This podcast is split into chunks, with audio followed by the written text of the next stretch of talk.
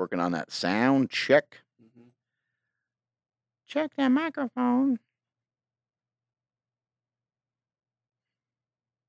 Just waiting on Facebook. What? Facebook's taking forever. Where is Mark Zuckerberg? Bo Jackson, where you at, bro? I put it out in the universe for a long time. I got nothing back yet. All right, Mark, we're live. Bo Jackson. I summons Bo Jackson, Vincent Edward Jackson. How do we get him on the podcast? Oh, man. Well, anyway, just sitting here looking at my rookie card of Bo Jackson and uh, wishing he was here with me. I think that we should be together, Bo. If you know what I mean. Anyway. Yeah. All right, we're live in a bunch of different spots. YouTube is powerproject.live for those of you that are watching right here on uh, Instagram live. I'm going to part ways with this in a minute because this is this is cheap. This doesn't give you the best audio quality. You want the best audio quality? Go over to Facebook. You can check check me out on Facebook Live, or you can also check me out on YouTube Live, which is powerproject.live. Uh, I'm here today with my favorite person in the world, myself, and uh, I'm gonna have my brother on probably in a little while. But I wanted to go over some shit first uh, before he comes in and just fucking ruins everything. Because he's a boar, and he's got the name the boar because he's like a wild pig, and he can make a fucking mess of this place in a second. And I don't want that to happen. So we're gonna um, we're gonna keep it keep it simple first. Uh, first and foremost, uh, I am doing a bodybuilding show. Some of you guys might have heard. Uh, you know, we talked about it a little bit here on the podcast before when we had uh, Hany Rambod on. Rambod, what a great name! God, I'm jelly of that. I always, every time I hear it, I just think Ramrod, though. Yeah. Hmm. Anyway, Hmm. I was just thinking other areas of my life where I'm jealous of other people. You know, Hmm. bigger dicks and things like that come to mind. Goddamn Pornhub. I gotta get. I get it. I gotta get off of there. Th- I mean, I'm getting off on there, but I. I Yeah, mean, I gotta go. get. I mean, I gotta stay away from it. I guess. Yeah. I guess is what I, I mean, mean. they're on performance enhancing. oh, Uh, oh! I tell my wife all the time, those guys aren't real. I mean, it's not real. Like, babe, listen, it's not real. there's a, Like, a documentary talks about Yeah. it. Yeah, there's no recall. way. There's no way uh, somebody has a penis that's over five inches long. I mean, it's impossible. I mean, it's just absurd. What would be the There- use of that? There's a couple anomalies out there. yeah, what are you trying to like snake the toilet or something? I mean, snake the sink and plunge the toilet. I don't know what's going on with that. But anyway, um, yeah. So I'm doing a bodybuilding show, and uh, Hany is helping me out, and he's helping me with diet stuff. And uh, I am eating carbs, and everyone's all up in arms because they see the oats and the rice and everything. But um, I have a half cup of rice like twice a day, and I got some oats in the morning. So yay is me. Uh, 150 grams, or maybe on a high carbohydrate day, if there even is one. I don't really even have one, but I might uh, just because I'm fat end up at 200 grams. But it's still really low. But it's definitely not keto because the fat is out the window. The carbohydrates are uh, a source of fuel. Um, and I'm doing a bunch of other weird stuff, like taking like a pump formula before I work out and stuff like that. I Mm. never, I've never messed with any of that stuff before. The short rest intervals is a real kick in the balls, but I really like it. Um, when Jay Cutler is here, um, and other bodybuilders that we've talked to, Stan Efferding, Phil Heath, and uh, Hany himself, who's been a, uh, a trainer of champions for a long time, and uh, Charles Glass, who we've rubbed elbows with before. All these guys have been kind of saying that for a long time that you stimulate growth hormone that way, um, and that you, um, uh, you know, you you stimulate basically a lot of things that can help you burn fat, can help you upregulate carbohydrates.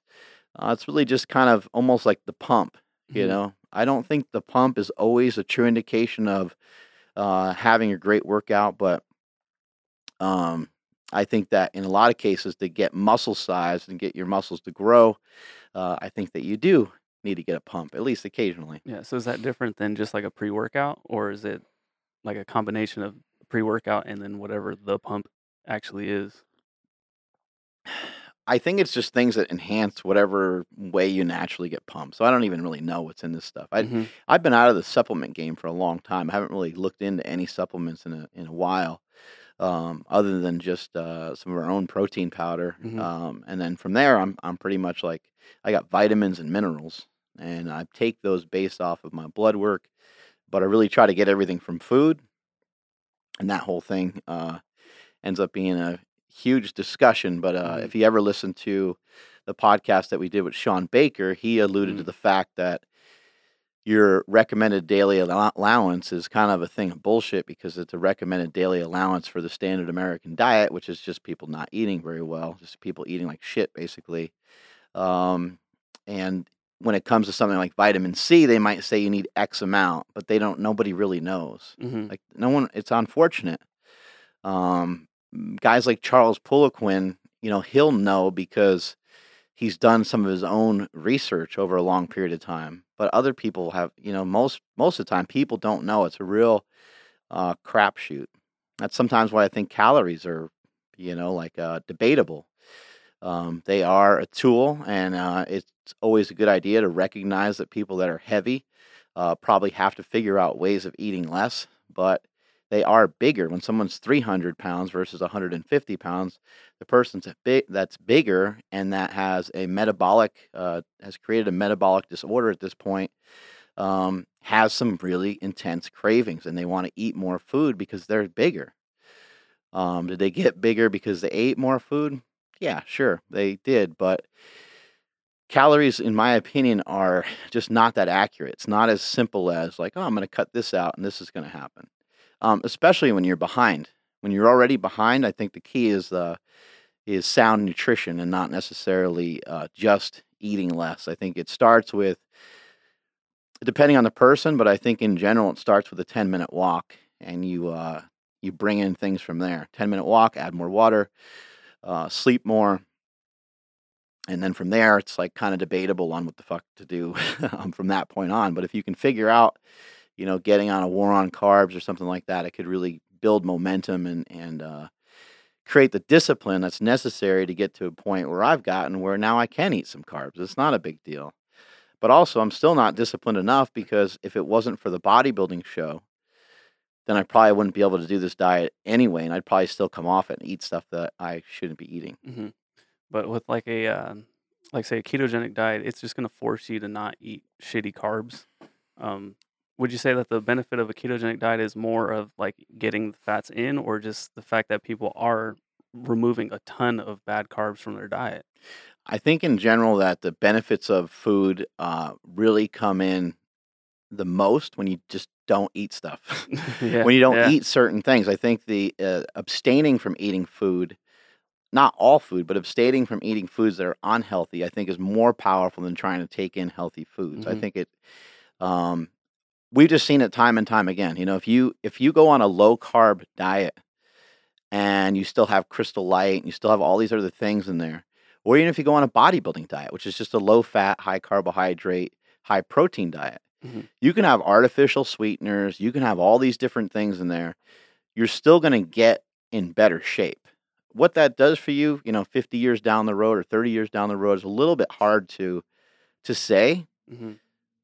but fuck man, Jay Cutler looked great when he was here, didn't Yeah, he? Like yeah. he, he he looked awesome. And he he was saying he still wants to to size down, but he looked awesome. And there's a lot of bodybuilders that do that. Now there's there's also the kind of the knucklehead bodybuilders that are that are just not on that level. Mhm. You know, uh, Jay Cutler's very smart. Phil Yeah. Heath is very smart, and uh, you, you know we don't know we don't know the cost of, of admission for uh, entry into uh, the Mr. Olympia contest. You know, we Right. don't know what that we don't really know what that looks like. But um, Yeah, that's something I wanted to ask Phil was like, dude, okay, you're gonna you're gonna win ten in a row. Mhm. Like, what does that look like ten years from now? yeah, yeah, know? yeah. I think everyone's scared. I think everyone's kind of terrified. Are they going to end up like uh, Ronnie Coleman?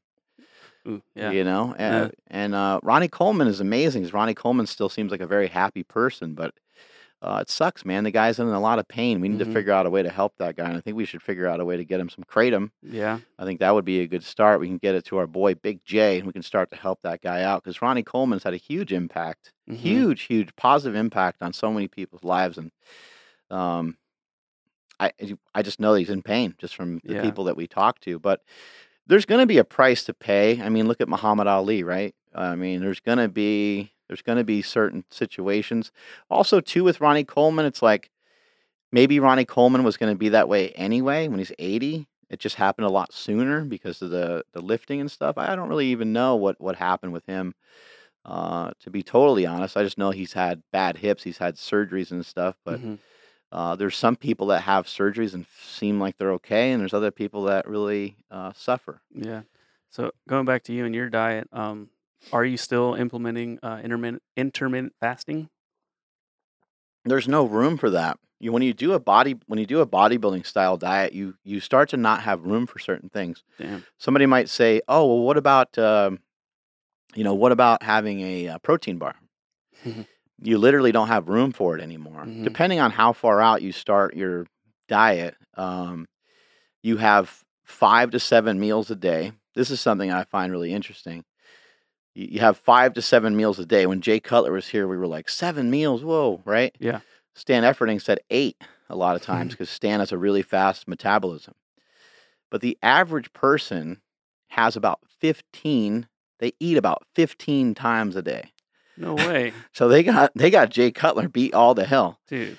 And if you mix that in with the way that people eat, you know, they're they're late, they uh they probably don't even eat breakfast sometimes. Mhm. Uh, maybe they grab a donut or like they there's not even eating real food Mhm. but there's stuff in their face 15 times a day. I even thought about that for myself. I was like, wow, even if uh, how strict I am, like occasionally I'll, you know, eat a carrot or eat it like I'm just eating something else and I'm like I could I could definitely do a better job of that. I'm just not even mindful of it because I've been trying to figure out ways of like blunting and halting these hungers and these cravings. Mhm. And I'm like, well, this is better than that. But remember, Stan was saying, uh, what was it? The scenario he said, uh, bad, better, best, Uh, right? Good, better, best. Yeah, there you go. Mhm. right. And uh, when you take that scenario in, like, is that best? You know, is it best to to munch on food while you're cooking your food? Probably not. Probably best just to wait till your food's done, right? Yeah. And so, uh, yeah, all those kind of things have um, has pop have popped up into my head, Mhm. along with um, just some other shit I've been thinking about. My brother's here in town, and uh, we're working on our keto movie with our boy uh, Greg Young. And uh, Greg is somebody that um, has been a big French fry guy like yourself. yeah. He loves the French, loves to get after those French fries. hmm We got him uh, going on the war on carbs, and he's doing great. Yeah, he's he looked- lost about twenty pounds He or looks so. awesome. We were uh, when we were filming Brian Shaw prepping for the Arnold. hmm You know, I, I hung out with him and Boar for what was like two, three days straight. And when uh, Greg walked into the gym yesterday, I was like, dude, I didn't even recognize you. You look like a different person. I Yeah. was like, I only knew because of your haircut. and he Yeah. starts laughing. He's like, I've had this my whole life. And uh, people get all upset. Yeah, he has had the same hair. Yeah. Actually, there's a great story about that. His hairdresser, there, he went to a hairdresser one time and they wouldn't give him his haircut. They told him that, he, that it looks awful. Poor guy. How depressing is that? yeah. But I think I think almost any ailment can be associated with fitness and can be associated with with our food. Yeah. Uh, I He- really do. Yeah, he said. Um, I mean, hopefully he's okay with me sharing this, but he said he hadn't felt or hasn't been this uh, weight or this thin since like high school. And, Right. And then he had like some back issues just like me, and I'm like, so how's that? And he's like, it's way better now. Like, Yeah. Funny how that works. He's like, no, but it, it's not just that. My attitude's better. Like Mhm. I just I feel better like inside and out. It's crazy. And so it, it's fucking awesome to see him now, like the way he is right now. I think food can help so many different things. You Yeah. know, I don't know if he brought it up to you. He's probably embarrassed to say it, but he told me about his impotence too. No, I'm just kidding. but food, your food can really help with with with such a variety of things. Um, how much working out, how much fitness, and how much lifting, and all these different things. Can sit here and kind of debate that a lot, but I do think that most of us would agree uh, that food is a, is a huge component. Sleep is a huge component, and these things need to be figured out. So me and my bro are working on trying to tackle that freaking monster. Um, in addition to that, there were some things I wanted to go over, and that's that's why we uh, hopped on here today. Um, today was a busy day. I, I got up, banged out my cardio. I guess it was busy because I made myself busy because I didn't have to do that, but that's what I wanted to do, and we'll get to that in a minute. Wants and needs. Um, after that, uh, had some breakfast. Came here to the gym and did some squats with my brother and uh, Ryan Spencer, and then uh, actually missed a squat with 225 pounds.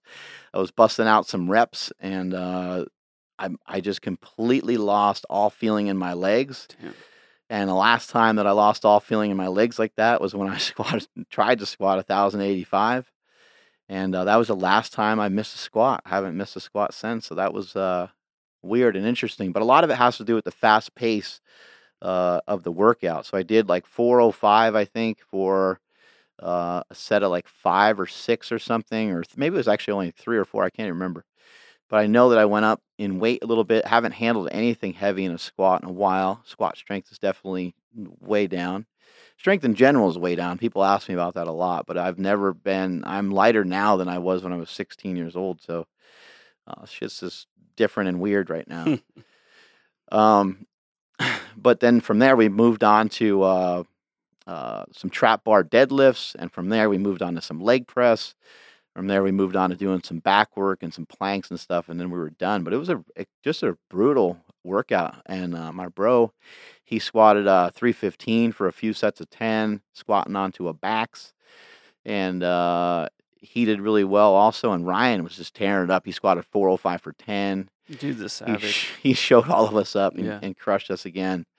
Um, the pace is crazy though, because it's like we go right from squats, and while you know, while the squat is like being broken down or just about to be broken down and done with, and the trap bar is being set up, and as soon as that's uh, over with, and we're going right into the leg press, we're transitioning quickly, and I think people in general can do a better job of that in their day to day life, not not only just in the gym, but when it comes to training in the gym, when you go from like the squat rack to the next thing, that's a really important transition time to where you can really start to get the most bang for your buck and you can really start to uh, get some really good exercise in. And the density of your workout is going to kind of shape the way that you're built. It's going to shape and uh, continue to help your progress. But if you kind of are lollygagging around and you, you lose like your pump, hmm uh, or you just uh, you lose your warmth even like you're nice and warm and everything feels pretty good and you got talking to somebody for 20 minutes it can really uh,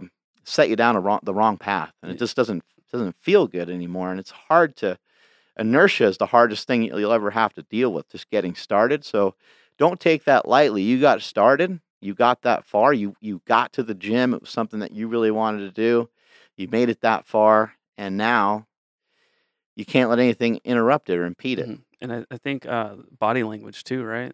I think uh, we need to pay more attention to body language because I'm the worst at that. I get tired and, and I start wanting to like fall over and whatnot. Yeah, body language and and uh, facial expressions and stuff. For those that are listening on Instagram, I'm going to pop off here. If you want to continue to follow, you can check it out on Facebook Live. You can also check us out powerproject.live. Bye. Um, yeah, that's a huge thing, and and uh, that again, like so many of these things, they transfer over into life. hmm When you're talking uh, to your boss about a new concept or new idea, um, poker face that shit, man. Like, don't you know? Don't uh, poo poo an idea. Um, you may have suggestions on how the idea could be better, how the idea could be different, uh, but there's no reason to uh, squirm like you're a bug under a magnifying glass. You know, um, take your time to understand the information that's given to you, and then same thing in the gym when you're when you're training. Um, take your time to process what it is that you're doing. Try to breathe. Try to calm yourself down. All this stuff can be very painful. Yeah, it can it can hurt, but pain is like the ingredient that we're looking for. And in this recipe, if you don't have pain, then you're not going to have progress. There has to be some. Like you don't have to be, uh, you don't have to be in uh, in pain like because you tore something or anything. But there's going to be a lot of discomfort going on. Mhm. Um, for a- for a champion, for somebody that wants to be better, um, exercise doesn't even really start until things get to be painful. Everything else is kind of just a warm up, right? So things have to kind of hurt. Things have to uh, have to be t- hard. Things have to be difficult. Mhm. Um, and then also, you know, if you've got training partners, It's important for you to be up for them too. It's Right. important for you to um, think about like uh, you know if you were going to get into a fight or you or something where you were going to be scared. You know, if there's some scenario where you're going to be you're you're in war, you're in battle of some sort, and you're going to be uh, terrified, it doesn't do me any good to have you all frantic or or vice versa, right? Like if. I'm like I'm not sure, I'm not sure what to do. You know, if I'm freaking out, hmm well then now you're like fuck. Yeah. But if we're like, all right, man, this is gonna be like look each other in the eyes, like this is gonna be fucking hard, but we gotta, you know, we gotta figure this out, right? Yeah. So Right as Smokey's going for a big bench, I'm gonna be like, "Hey, what happens if it falls out of your hands, though?" You know, yeah, don't be that guy. And so, you know, in, in your training and in your effort to be better and in your effort to make progress, I talked before on the podcast about um, the ingredients that would go into um, being successful.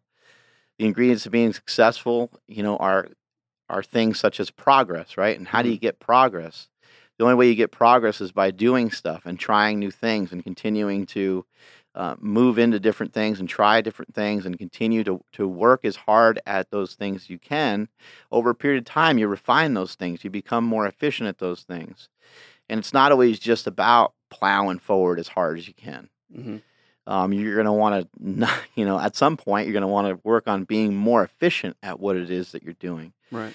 and you can streamline stuff and you can have time for other things. You can have time for your ideas. You can have time for the things that you really want to do and not be so tied down all the time to the things that you have to do. A big piece of this puzzle is to do the things that you don't want to do when you don't normally want to do them you have to kind of force yourself to do those things.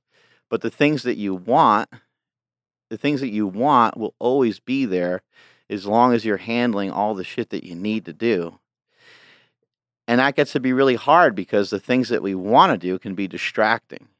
Distraction is uh, is king, you know, distracting you from stuff, distracting you from your goal.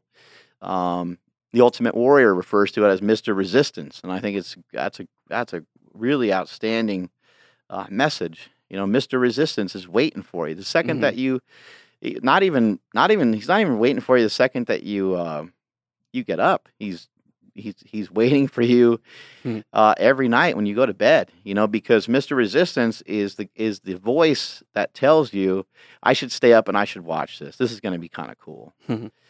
You know? I should watch this sixty minutes thing, and it's going to go until because you recorded it, or whatever. It's going to go till eleven. You shouldn't watch it. You should fucking go to bed because the 60 minutes episode has nothing to do with your goals. And yeah, we need leisure and we need fun. Um, but just like with food, we don't need it at every goddamn turn during the day. You know, what's more important? Is, is it more important uh, for you to wake up early and get the things that you have to do done? Or is it more important for you to fuck around with the things that you want to do? I always hear people, but I I need I need to unwind though. Like I need to like I I'll, I'll get all that shit done later, but right now. This, Yeah. this episode of 13 Reasons Why is about to pop off, and I, I Uh-huh. just I need to relax and unwind because I had a shit day. Right. Well, I think you'll become on if you'll become uh, you'll you'll be tired and fatigued plenty and you'll be unwound if you continue to do the things that you need to do because at Mhm. the end of the day you're going to be fucking beat. Like Yeah. a lot of people have a hard time going to sleep.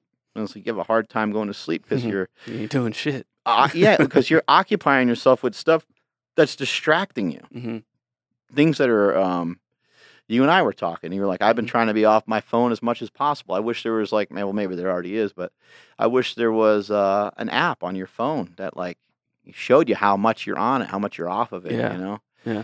Um. Well, it's funny because uh, you hear a lot of people. they say like, "Oh man, the second I go, I hit the bed, all of a sudden, all these thoughts run through my head. You know, I I can't. I keep overthinking everything. It's like, well, yeah, because you haven't been alone by yourself for a second the entire time you've been awake. mhm. You've been balls deep in your phone, or you've been talking to somebody, or you're at work, or you're doing this or that. Like, go go close yourself in a room, like in the dark, for five minutes, and see how many of those thoughts you can get out before you go to bed. Yeah, it's it's called making yourself busy. Yeah. You know, you're you're make you're making yourself busy, and you're causing a lot of these uh, problems yourself. Mhm. Um, when we talked to Phil Heath, Phil Heath said when he's training and having a bad session, he sometimes just looks in the mirror and you know he'll go, he'll just go into the bathroom so there's not other people around, and he'll just look at himself. He'll just Mhm. stare at himself, and you saw his stare. Yeah, yeah. He almost killed me. I know he almost killed you, but he'll just stare at himself and he'll say, "What the fuck are you doing right now? Yeah. You want to be the greatest bodybuilder of all time. You're hunting down Lee Haney and you're hunting down Ronnie Coleman, and you- you're having a shit workout, and the Mr. Olympia contest is 10 weeks out. And I mean, those are conversations that you have to have with yourself. And I think that people think that when you do that kind of stuff, that you're like a maniac and that you're not having any fun. Well, life is always more fun when you're winning. Who who had a big smile at the you know the end of the game uh, with the uh, Golden State Warriors and Cleveland Cavaliers? Yeah. Everybody on everybody Mhm. everybody on the Golden State Warriors, right? Yeah. because life is a lot more fun when you're winning. But what were the sacrifices, right? Like, what were the things that those Right. guys, those guys all agreed, this is what we're gonna do, hmm and the Cavs, they couldn't do shit. I mean, you can sit there and you, you could sit there and make excuses and say, "Oh well, Kevin Durant." Like, you know, there's been people that saying he's like fucked up the entire NBA because Mhm. of uh, For going to the Warriors. yeah, for going to the Warriors. But I mean, realistically, we've seen teams try to make like dream teams before, and it Mhm. hasn't. It doesn't always work. Yeah. Didn't work right away for LeBron when he went with uh, Dwyane Wade. It took It it took, took a couple years. Yeah, it took some time. All these things take time. They always take work, but you know something to keep in mind. And I think this is something that um, you know, I, I've I've given that cutting corner speech a lot, and um, it's something I'm passionate about because it's something I I suffer from it. I cut corners all the time. Uh, we all do. Mhm. We all cut corners all the time. But if you if you stop cutting corners and you go around those corners, that's where all the good shit is. That's where all the victories are found. And you're not going to find a victory just by going around one corner. You have to go around multiple corners multiple times, day in and day out, and week in and week out, and you still might not win. Yeah. But when it comes to like, you know, doing the gym stuff to rolling it over into work stuff, um, I I- know the like doing this podcast isn't like a burden on you or anything like that, but like say today's meeting that you were that you know we all had this morning, how hard was it to come to work and to be a part of that meeting and do this podcast after you did all those squats this morning? You know, like compared all that to those squats, which one was harder? You know, I, I say it all the time do more, be more. Yeah. The more that you do, the more that you can handle. Do more, become more. Mm-hmm. um, the more that you're participating and the more stuff that you're doing, the easier it is to handle all that. You can kind of think about it like um, just just like being in shape, just like being conditioned. Uh, how hard is it to get through a uh, bodybuilding workout, then do a bunch of cardio, and then you know end the workout with uh, a CrossFit workout or something, right? like it, it's yeah, it's a killer. Mhm. But if you're in shape, it's not a problem Yeah. go hang out with Rich Froning for a couple days and and see how bad you get just absolutely destroyed. Or Mat Fraser, some of these some of these high level CrossFit people, or uh, our buddy um, uh, Just Train. He ha- hung out with uh, Brooke Wells, and he got his Mm-hmm. Oh, ass, really? he got his ass kicked by her. I mean, she's these people are in, they're in great shape, but it kind of goes to show you uh, that there's a um, I think what people have a hard time understanding is a lot of this is about recovery. Um, and people will kind of think, oh, well, if I, you know, if I go to my son's baseball game and then I, and then uh, even though his game's going to end at 8 p.m., if I try to go to the gym, it's going to be, and it's going to be too late. And then they're going to, they're just kind of like making all these excuses on why they're so jammed up. And it's like, well, maybe if you took a step back and recognized that going to bed at 12 to try to get a training session in at 9 or whatever it would be, um, and having a pre-workout at 8 p.m. after the game's over or whatever, it's probably not a great idea because it's going to set a cascade of problems Mhm. that you can't recover from. But if you thought about it on Monday and the game was on Tuesday, then you could have planned properly to be in position to where you could probably train in the morning, where you could easily shift it to a different day and you say, you know what, I'm going to be loaded up with some good rest. I'm going to have a great. Instead, you're trying to frantically do it. The workout is shit. You didn't do the five other exercises you wanted to do because it's uh, 11 p.m. right, Mhm. and it it just sends a, a cascade of problems. I think you know, if you think of your recovery as being like a sink, I think people don't realize that the the hole that's in the sink, you can make that a lot bigger by the more stuff that you handle, the more stuff that you do, uh, you can prevent that water from overflowing. If you if the- if the water is like the workload and the drain represents recovery, you can um, you can increase your workload and you can handle more and more water. The sink can handle more water and continue to drain it a lot faster if the drain is simply just larger. Mhm. And you, your recovery rate is not fixed. Uh, your willpower is not fixed. Your energy is not fixed. It can be it can become better. When you look at somebody, you're like, oh my god, that guy's got some uh, really crazy amount of energy. Mhm. Well, that person has built it up over a long period of time. People build themselves up in different ways, and the willpower, the focus. Um, Phil Heath was talking about that a lot. You know, he was like, I wasn't, you know, wasn't always this way. It wasn't, I Mhm. wasn't always like this. I've heard Arnold Schwarzenegger talk about it. He's like, I wasn't confident. I didn't believe in myself. But Mhm.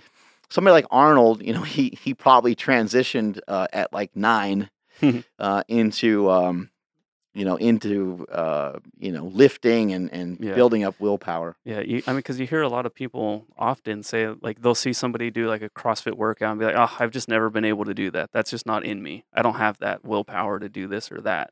But you're right; it's built up over time. And- Yeah, but how it- many people say I can't I can't do that without my first cup without my cup of coffee? That's so stupid. I but can't yeah, I can't do that. You know, I don't I I don't function well on Mondays. I'm not a morning person. hmm I'm not a right. And you just say you're not a morning person, but when you say you're not a morning person, all that means is you didn't get the eight hours that's required by human beings to get sleep. Like hmm there's some people that can probably get seven, and there's just, there's some situations where I'm sure that even though despite uh, so many studies and things like that, there's some situations probably where some people might need a little bit less. But when you say you're not a morning person, it's just because you're going to bed so late. hmm It doesn't have anything to do with your uh, your physiological state. You're fine. You you could you could be a morning person because then you dive deeper and you say, "Oh my God, really?" And uh, you ask the person, say, "You ever had a flight at 5 a.m., 6 a.m.?" They're like, "Yep." Did you miss it? Nope. Weird. Yeah, it doesn't sound like you really have a problem. It just sounds like you like to go to bed later, which all that is fine. hmm It's just that you have to figure out ways how am I going to recover from this? And that's why as we kind of mentioned in the very beginning, you you have to really fight to not get stuck. You can't get stuck in any one place as we were talking about the transitions from one exercise to the next. hmm It's it's critical because what happens? You lose momentum. And I mentioned earlier that the the hardest thing to ever do is just to start something once it's started, there is a lot more work to do because now it's like, oh shit, I just started. I've mentioned that before. Our, our boy uh, Nsima just started a podcast, Mm. and then now he's going to be on the hook for continuing that podcast all the time, right? Um, but the hardest thing is to start it. A lot of people talk about it and they'll never get it done. hmm We've talked a ton about cowards talk about what they'll never do Yeah. because there's a lot of people that will talk about stuff that they're not ever going to do and that causes so much anxiety it really really does you're you're better off writing the idea down um the shoulds the coulds the woulds uh you should oh you know what you should do and it's like you know what you should do you should take that idea and shove it up your fucking ass because i have so much other shit that i'm working on all the time yeah. and I don't talk about what I should do and what I could do. I'm I'm talking about where I'm going to be and who I'm going to meet. As I mentioned earlier on this podcast, people sometimes say, "Why do you wake up so early?" And I said, "You you would wake up as early as me if you're going to meet the people I'm going to meet, if you were going to places that I'm going to go." I feel really fucking good every day. I feel really excited about life every day. I feel excited about super training, about slingshot, and about lifting, whether it's bodybuilding or powerlifting or whatever the fuck it is I'm trying to do. I'm super excited about it. And a lot of it has to do with over a long period of time, I started to try to handle more and more things. I started to handle more work, but also I'm not dumb enough to get stuck.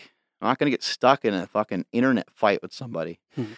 I'm not going to get stuck uh, rummaging through hateful comments that are going to stir up something else. Mhm. There's things that I do in my daily life, and you hear people ask uh, people that are successful all the time. What's your day? What's your day like? What's your day like? And then somebody will say, "Well, I you know I wake up and I eat breakfast," but they don't talk about the details. They don't talk about some of the little things that they do. Um, and those are the things that can really uh, help somebody. Like for me, I won't look at my phone in my bed because I Mhm. know that I'll I know that I'll be messing around on it. hmm Um, my phone is next to my bed, which that should be the next move. Is I should just get a regular alarm clock and keep my phone in my like kitchen, which is downstairs, and I would never fuck with it at all. Mm. There wouldn't be any chance for it to distract me at all. An old school alarm clock. Yeah, just get an old school alarm clock. That'd be tight. Um, there's things that just I've talked a lot about on the on the podcast before about just being conscious, being conscious of what it is that you're doing. Could you be off your phone more? Sure, you, you could. Mhm. Um, am I, you know, the owner of Slingshot and uh, the owner of Super Training? Do I have to be on social media? No, I don't have to be. Uh, does there need to be some representa- representation of what I do and what the brand does on social media? Yes. The Mhm. answer is the answer is that uh, it would probably be foolish to ignore social media Yeah. because we've seen spikes in sales when I mention certain things, and we we just know it's good for the brand in general. Um, but that's a place that you can get stuck. We can't. People can't afford to be stuck. Um, other things I've done in the past too. You know, I might make some notes on a post that I'm going to make, and then I'm like, you know what? The post doesn't have to happen right now.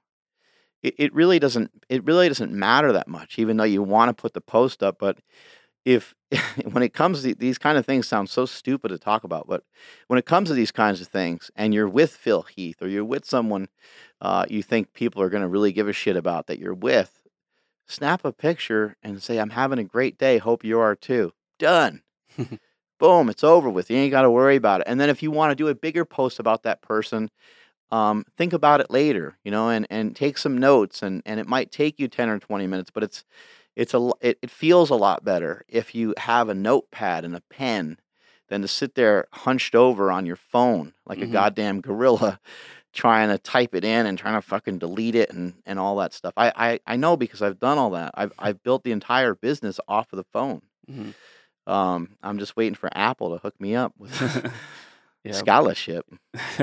but you're absolutely right. Like taking some time away to actually formulate your thoughts, um, it, it helps a ton. So even sleeping on it, you know, doing it the next day is, you know, it's huge for your for your brain. Yeah, even like you know with like editing, right? Like if you shoot a Oh, bunch yeah. of if you shoot a bunch of cool stuff in the gym, or even if you shot a couple cool pictures, hmm be great. Grab a notebook and uh, for two minutes you write down, you know, pick of Boar and Smelly on the turf. That was good. This was kind of cool.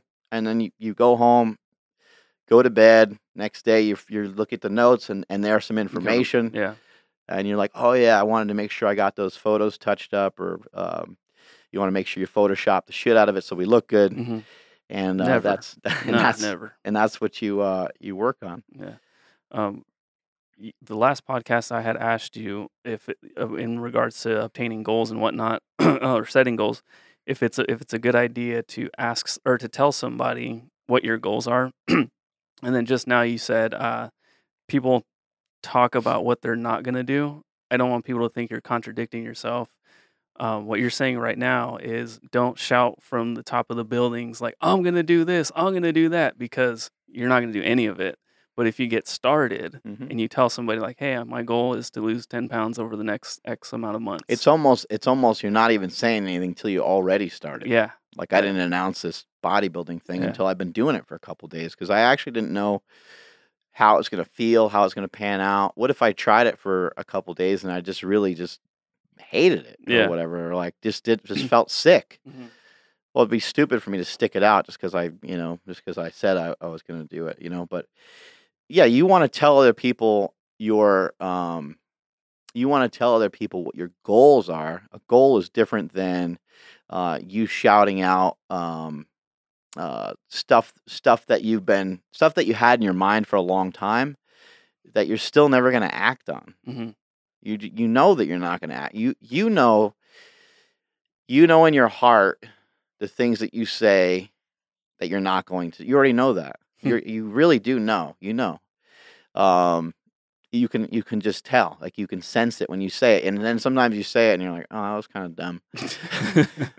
but if you re- if you start to recognize those things more and more, I think it's important because then you then you don't have to worry about any of those things. Those are things that are not going to happen for now, and maybe you make a note of it. Mhm. Uh, maybe um, you know, uh, for me, like I I I know that I want to bench press 500 pounds again, and uh, I said that in the gym a couple days ago.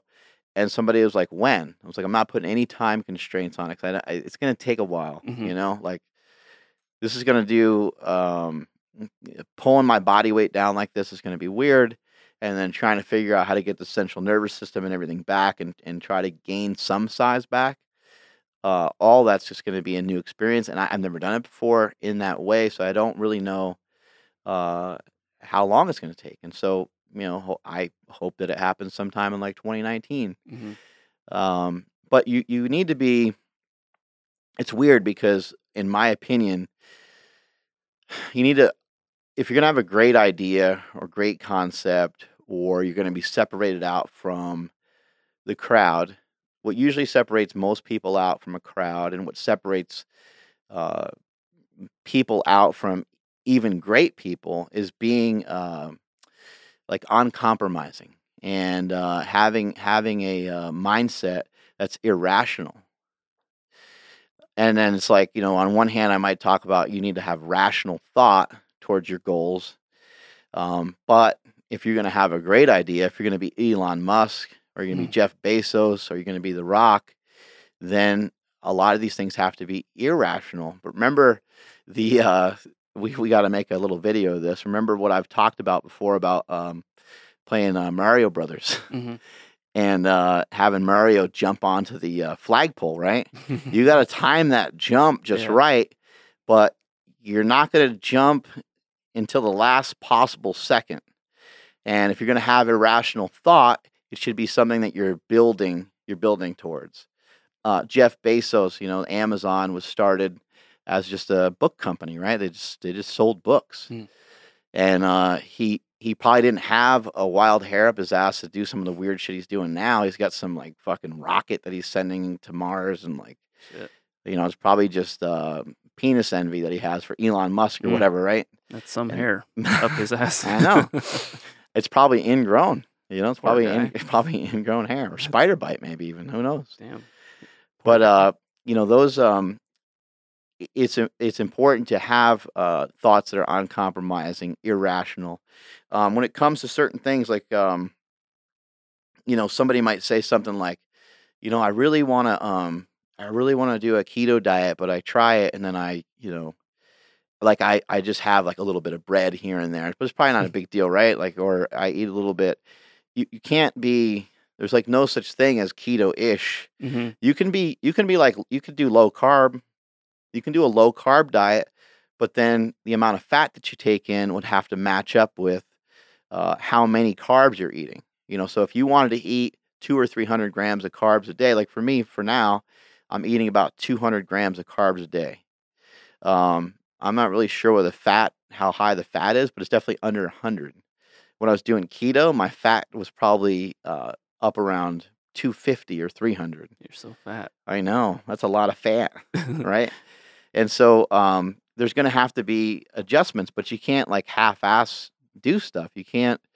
Um, you have to. You have to do. You have to give things uh, a hundred percent, and it, it's just. Uh, I just hear. I hear it. Um, I hear it way too much, and people talk about how they want to like try all these different things, and it's just like just, just start doing yeah. just start getting involved just start just start do just start doing some of these things Yeah.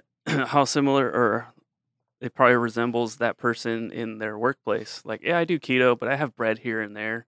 It's like, oh, you went for that promotion, yeah, but I didn't really tr- give it my all, or you know, I didn't do the extra work that Mhm. I should have, but you know, I tried. you know, yeah so it probably resembles their diet. yeah and you're like what that doesn't even make any sense hmm uh or someone's like yeah i'm you know i've tried keto before but it didn't work Wasn't for me. You got to think about this it's not your coach it's not your teacher it's not your diet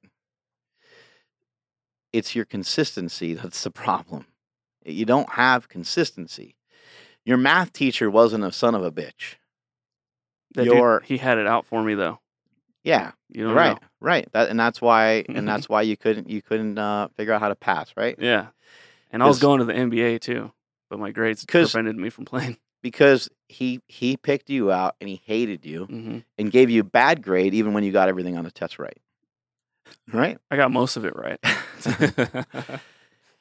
it, it's uh it's the consistency that really will build everything up and it's the consistency that will really build um, a lot of character you know another thing i hear people do is that you know they, they constantly talk about um, things being different when they're going to do this things being different when they're going to do that and they're not going to be any different because you haven't changed you haven't changed your environment you haven't changed the things that you're doing.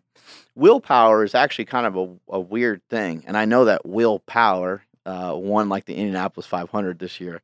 I don't know if you saw that but the guy's name is Will Power. No shit. yeah. The guy's name is fucking Will Power and it was it was kind of all over the news. It was uh it was really funny but willpower is a weird thing because it's not like a um it, it's not a it's not really a real thing it's just uh it's just in reference to um us having like resolve you know what i mean it's it's in reference to um a lot of people sticking to something that they set out to do for a long period of time Mhm. you're like, man, that guy's got Jay Cutler. That guy's got tremendous willpower. Uh, but really, it's uh, it's just dedication that has been built up over time. Mhm. Remember how many times I've talked about this? You know, if you want to be great at something, you're going to have to be good at it, right? Mhm. Not only do you have to be good at it, but you have to be good at it for a really long time. That's when somebody becomes great. If Joe Rogan would have stopped his podcast five years ago, he wouldn't be great. But he kept it going, and now he's probably he'll be the greatest podcaster we ever had until somebody else comes along. Mhm. Hint, hint. You know that's that's just the that's just the way things are. You you have to stick it out for a really long time. Um, somebody is not a great uh, somebody's not a uh, not a great husband or a great wife until they stuck it out for a while, until they've done it for a while. They're not a good boyfriend or good girlfriend until they until they've been through it for a while. Mhm.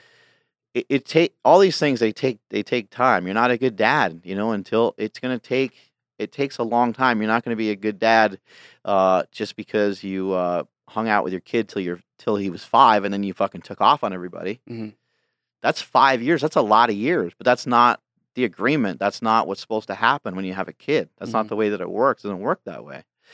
And so the things that you are obligated to do and the things that you need to be dedicated to, you'll have to you don't have to be great at them.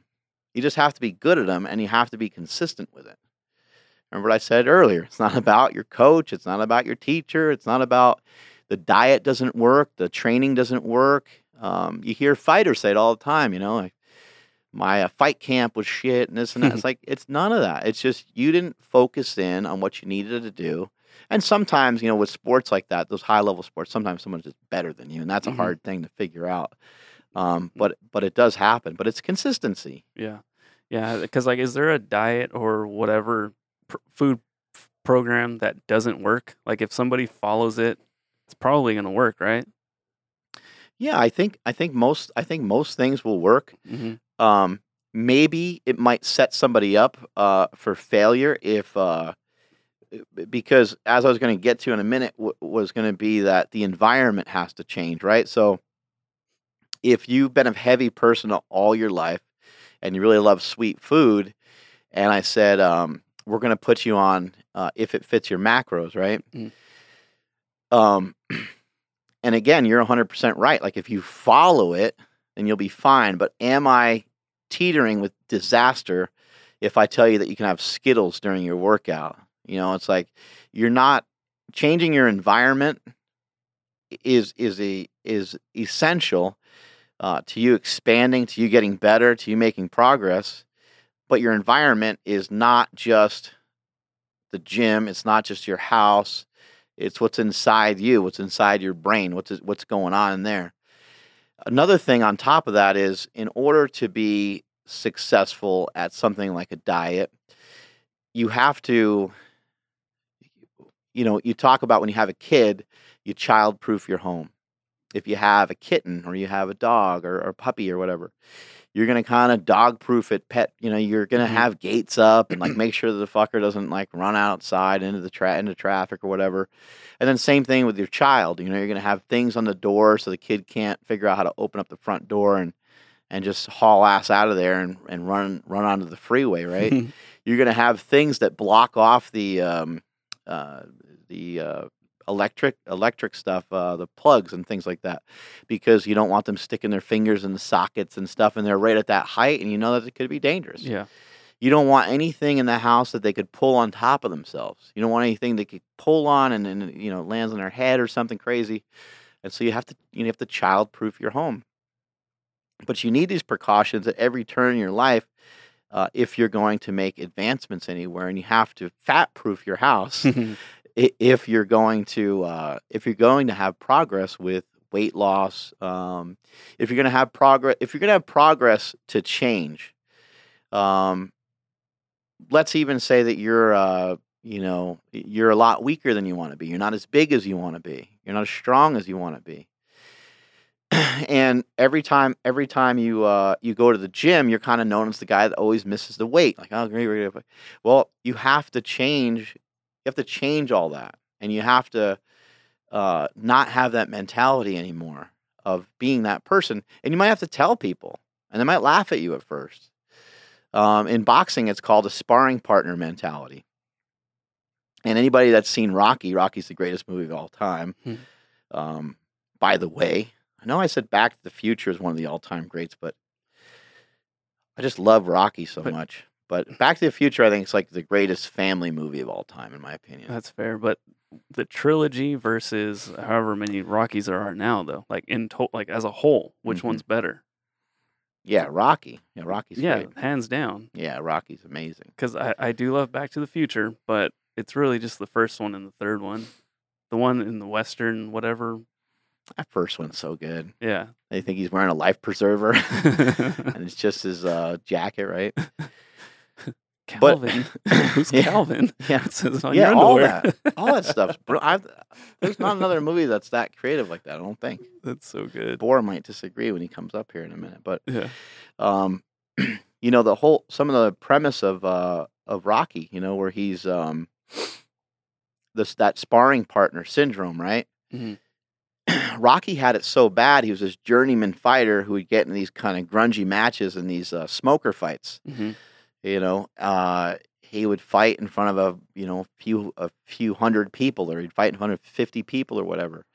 And uh, he would fight these shitty fighters, and Mickey would make fun of him, and he just had kind of he was just a bum. He was kind of a bum, another bum from the neighborhood, right? And uh, when he went in and uh, Apollo, he talked to Apollo Creed's uh, promoter or manager, whoever the guy was. um, they they bring they bring him into the office, and he starts talking to the guy, and the guy's mentioning some different things to him, and Sylvester Stallone is like, "Hey, you know, I just want the champ to know, like, I'm going to be a good sparring partner. Like, I'm going to fight clean, and like, he doesn't have to worry about anything. I'm not going to try to rough him up or take any cheap shots or anything like that." And then the guy looks at him like with a strange look, and he's like, "Do you understand what Apollo, what Apollo Creed is offering? Do you believe that America is the land of opportunity?" And he says, "Well, Apollo Creed does, and he wants to give you the opportunity of a lifetime." And I might have messed some of that up, but that's that's the that's what he that's the dialogue pretty much, and he it's basically Rocky doesn't understand that Apollo Creed actually wants to fight him for the title.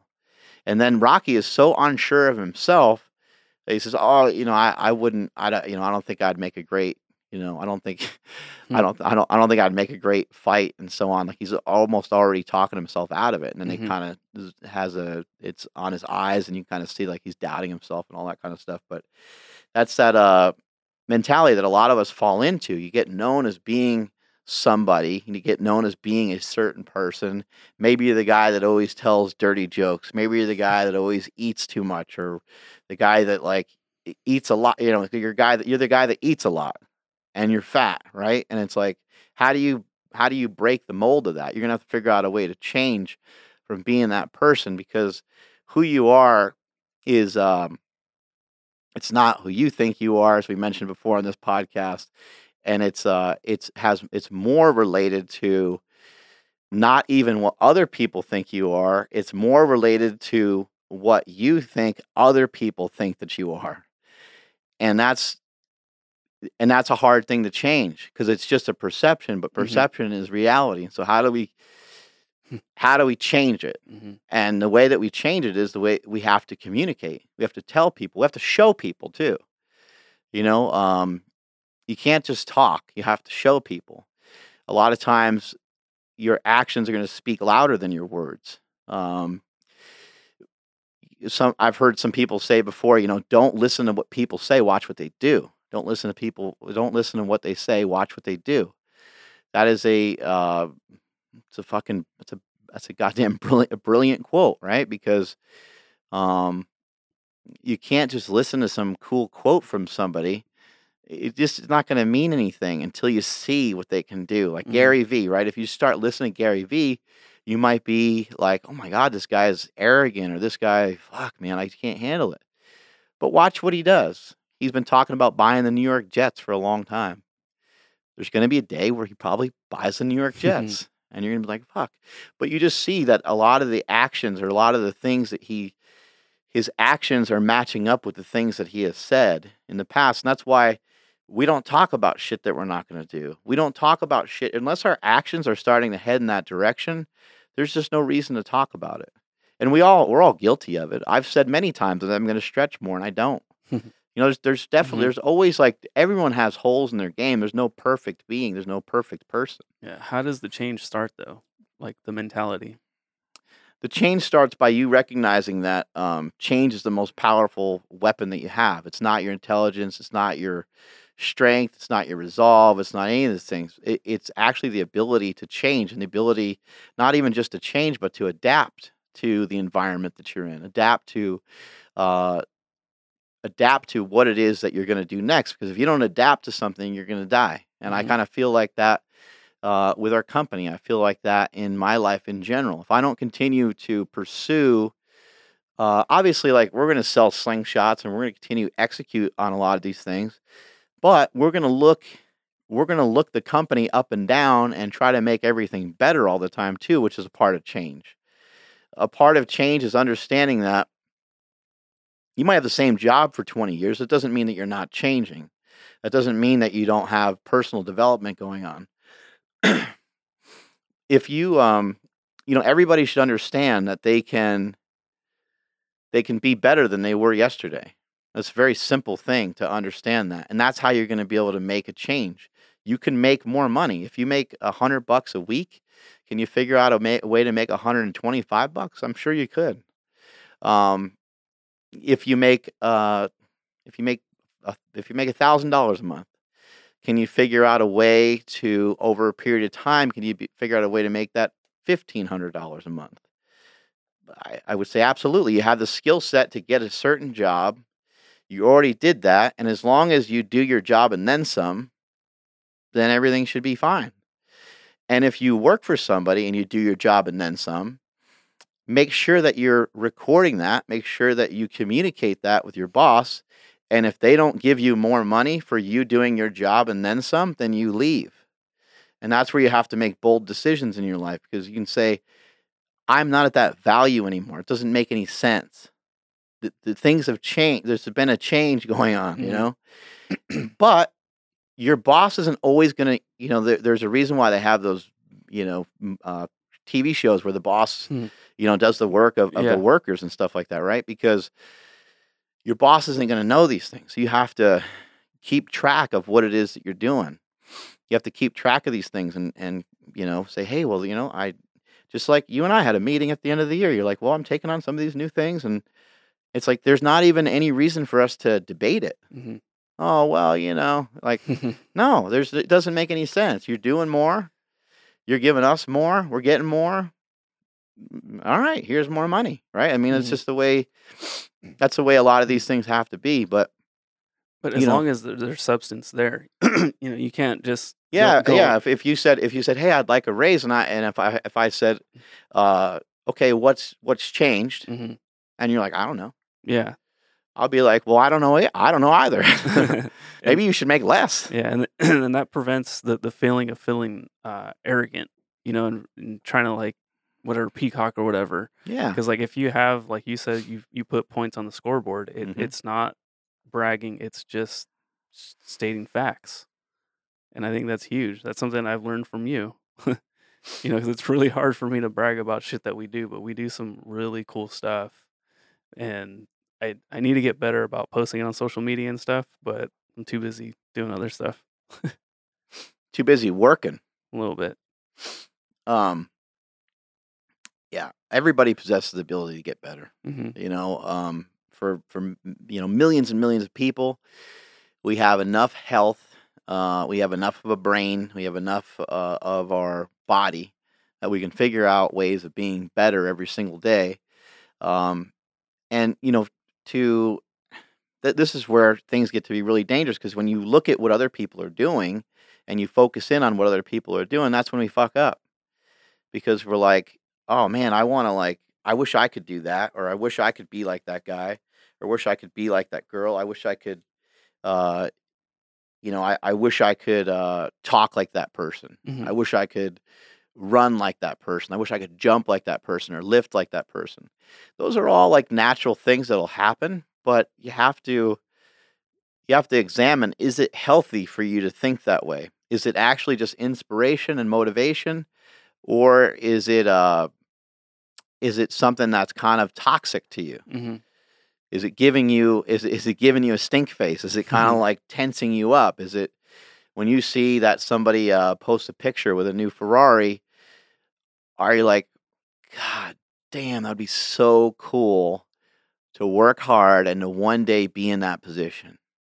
Or sometimes you see some of these entrepreneurs and they have a, a plane, a private jet in the Mhm. background, right? Mhm.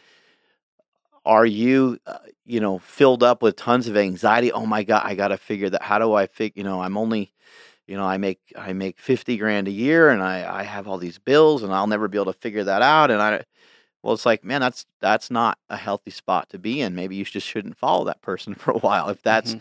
if you can't handle it if you see it and you're like i ain't liking that picture Every, everybody that you follow, you should be liking their pictures pretty much. Because why are you following? You're following them to not like them, following them to not comment on them. Like why? Are you, you know, start to start to cut it down a little bit. Start to cut back a little bit.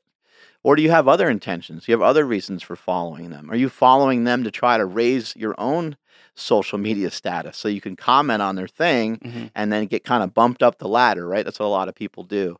And they'll do it day, they'll do it day in and day out. Or are they really following it? Are they really inspired by it? Do they really enjoy uh, what they're seeing? And and is it really like part of a story for them? They're like, wow, I'm you know, some of these people that I that I meet at shows that stand in line for three hours. Mhm. Those people are really truly following, but why are other people following? Just so they can see me like hanging with my brother and training in the Mhm. gym so they can not like it or make some weird comment like, "Oh, there's the steroid brothers" or whatever. Yeah. I don't know. Like they're just gonna say something stupid, right? fucking haters. Yeah. Like why? Why bother follow? Like what's the point? It's probably just to get them. Misery loves company, right? Yeah. So, Sometimes, sometimes people just love to. uh Sometimes people just love to stir the pot. yeah. Anyway, Boar, if you're awake, come over here. Oh, oh. Ladies and gentlemen, Oh my God. He wasn't even scheduled to be on the program, ladies and gentlemen. Oh my God. What's going on? These things are What's Where'd you come guy? from? uh, Los Angeles. Oh, no, I meant like just now. Uh, that chair. Oh, I thought you like you were just propelled. sitting in the crowd watching us I the was whole sitting there time. snoozing Came out of the crowd like Hillbilly Jim. Remember that? Absolutely, yeah. That's Mid Who Hudson else came out of the crowd? Oh, Matt Brown. Matt Brown came out of the fucking crowd. You know about that? A lot of people come out of the crowd, but I mean, not in the UFC though. No, no, but he, well, no. Uh, but Tank Abbott knocked somebody out that was in the crowd. Remember that? Remember that? Remember that shit? Uh, what did Matt, Matt Brown do? Matt Brown came out of the crowd. He like Fight somebody? Yeah, he was out of he was out of fight. It's it was his first fight ever. He went there uh, with a friend, and his friend lost the fight. Mm. And then um, they went to like the next round. They're like, "Who wants to fight the champ?" And this guy was like talking shit. And Matt Brown's like, "I'll fight him." and Matt Brown went and he went to a sporting goods store.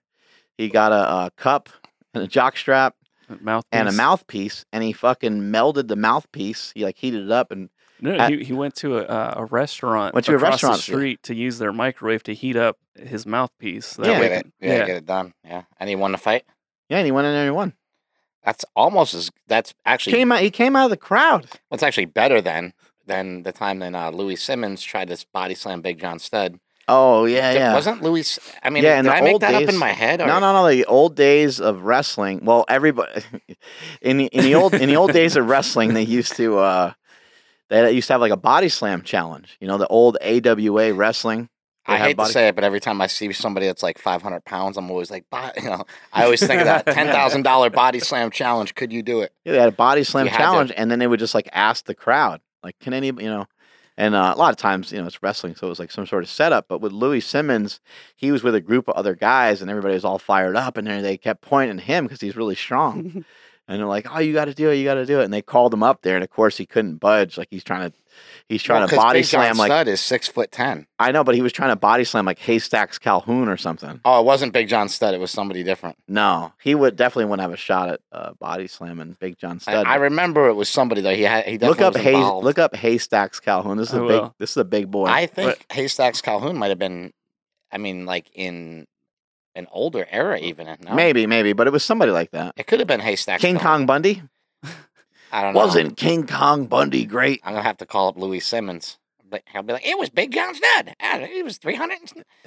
He'll like give you all his Big numbers. John Studd was was huge. What a great name, Big John Studd. They call me Big John Studd. My no- middle name Mud. That's like a rap. Our yeah, it is. our middle our our name sucks. think Shaquille O'Neal or something, right? No, no, no. It's in a No, isn't no, it in that's, a uh, I think True it's- uh, Foo Schnickens or something? No, I think that might have been Method Man. Oh yeah, yeah. They call me Big John Studd. My new middle name Yeah, Mud. blah, blah, blah. What song is it from though? I'll figure it out. Uh, now, yeah, now I'm just gonna be sitting here trying Big to rap. John. They call Big- me Big John Studd. My middle name. Uh, is it You're not Redman? Is no. I'm pretty sure it's Method Man, but I, rem- Man, I yeah, yeah. remember it being a big deal when uh, that Whoa, there's Haystacks. Calhoun. Hey now, that was a big boy dude. That's when overalls were cool, man. back in Look the at those day. things. Those are beautiful. it's Mark's squat suit. Those those things are beautiful. Overalls, denim. overalls are actually a necessity for people that have like a big. They have a big waist and they have like no ass. You Like their really pants just some, fall uh, down all the time. It's like trying. You can't put you can't put pants Oh, on like an against extra. Nikolai Volkov. Nikolai Volkov was actually huge. Like, look at his physique. He's not like he's yeah, remember Nikolai Nikolai Volkov? His he's um, actually huge. Look at him. his uh like wrestling trunks were huge. Like Well, why are they so big? Like but that's they're why you pulled didn't up- you didn't really notice he didn't have like a cut physique. But I mean, he's gigantic. well, he's trying to Lululemon the fight. You know, he's he's he's pulling the tights up so high, he's stuffing He's- all his chub down there. He's horking him. yeah, yeah, that's he's what all the girls forking him do up. with that. That's a Gymshark. Yeah, It's like I, I always say that they look like uh all the girls now look like Legion of Doom. And they have their pants. Remember, like yeah, Legion of Doom. yeah. they The were, pants are just under the the pants and, and it's like the you know the the camel toes going on. There's Who- lots of things going Who on. Who wore it better, the Legion of Doom or Gymshark girls? Mm-hmm. I know. It's like the same pants, which is hilarious. I remember when was it? oh, Uh, Yo- raking yes. Yo, Yo, Yokozuna. Yeah, Yokozuna used to sit on people and put But his I, re- I remember when he got body slammed. Was it Lex Luger? Yeah, And Lex I- Luger. I remember it was a huge deal. Do you remember El Gigante? I remember you talking about him in He that used- restaurant that he used to eat. Like, Well, but also El Gigante used to wear this like uh, look up El Gigante. He used to wear this uh, suit. It was like a human. like That a suit skin- was terrible. It's like a skin colored It was suit like with his hair on it, with like hair. Fur. Oh, it's awful. It is the worst Ooh, he- wrestling outfit ever. Look up El Gigante. L E L G I A G or G I G. come on, bro. I, know how to- A-N-T-E. I, I got Oh yeah, that's right. You're Mexican. you don't know how to spell gigante. Hey, look, it's Spanish. El Gigante. Is that him? No. no, I don't know who that is. I do know who that is, but I can't. It's um. That hair. Wait, El Gigante. Confl- that's a manager. Oh, but he might. There he Yeah, is. there's oh, But look up. Um. But wasn't he? Didn't have a different. yeah, name? WWF. He had it. Yeah. Well, he's really young right there. Yeah. Damn, he is big. Yeah. How tall was that guy? Wait, what was his name in WWE though? He had a different name. Remember, he was like uh, Mm, I don't Couldn't remember. tell you. uh, Anyway, look up El Gigante WWF. El Gigante WrestleMania or something. He'll come up.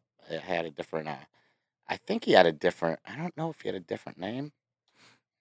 You don't remember? I don't. What are we doing with this goddamn nutrition movie? You're the director. What's going on?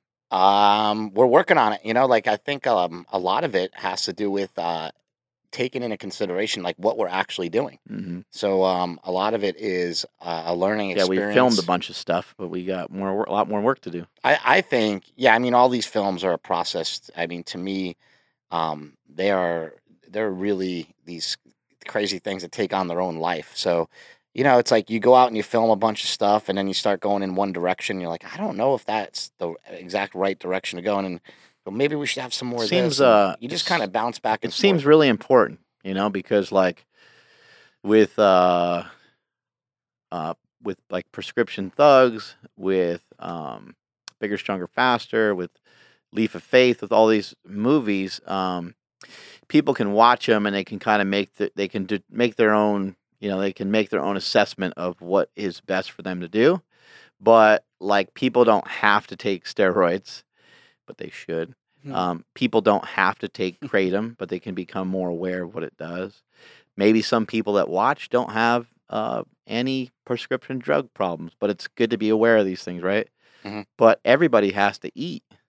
Sure. I know the one the one thing that's really important is not saying the wrong thing. So if you want to be an authority on some on something, like if I was going to write a book, for example, you wrote a book, it was really short, War on oh, Carbs. War on carbs. And what's great about it is that it is really short. If you really wanted to write like a 400 page book, I would say like if you didn't research the shit out of it for like 2 years, then then you're selling everybody short. You know, if Yeah. you're going to write something that's like a simple little manual like that and sell it, you know, and like just boom, put it out and give it as a program, I think that that's awesome, but I think if you're going to do something like uh, this movie, that this movie's going to be like that book will be around forever, but this movie is going to be something that people take as like sort of their first volume of anything they've learned about nutrition. Go like, Mhm. you know, when when we talk to people, I talked to Thomas DeLauer today, who's a great keto He's advocate, amazing. and when, when I and so I hit him up and I Oh, said, yeah, I need hey, to book him for July down in we already booked him. I already you did it. That's what Oh, I. good. That's why I did. I hit him up and I said, "Hey, we want to get together in July."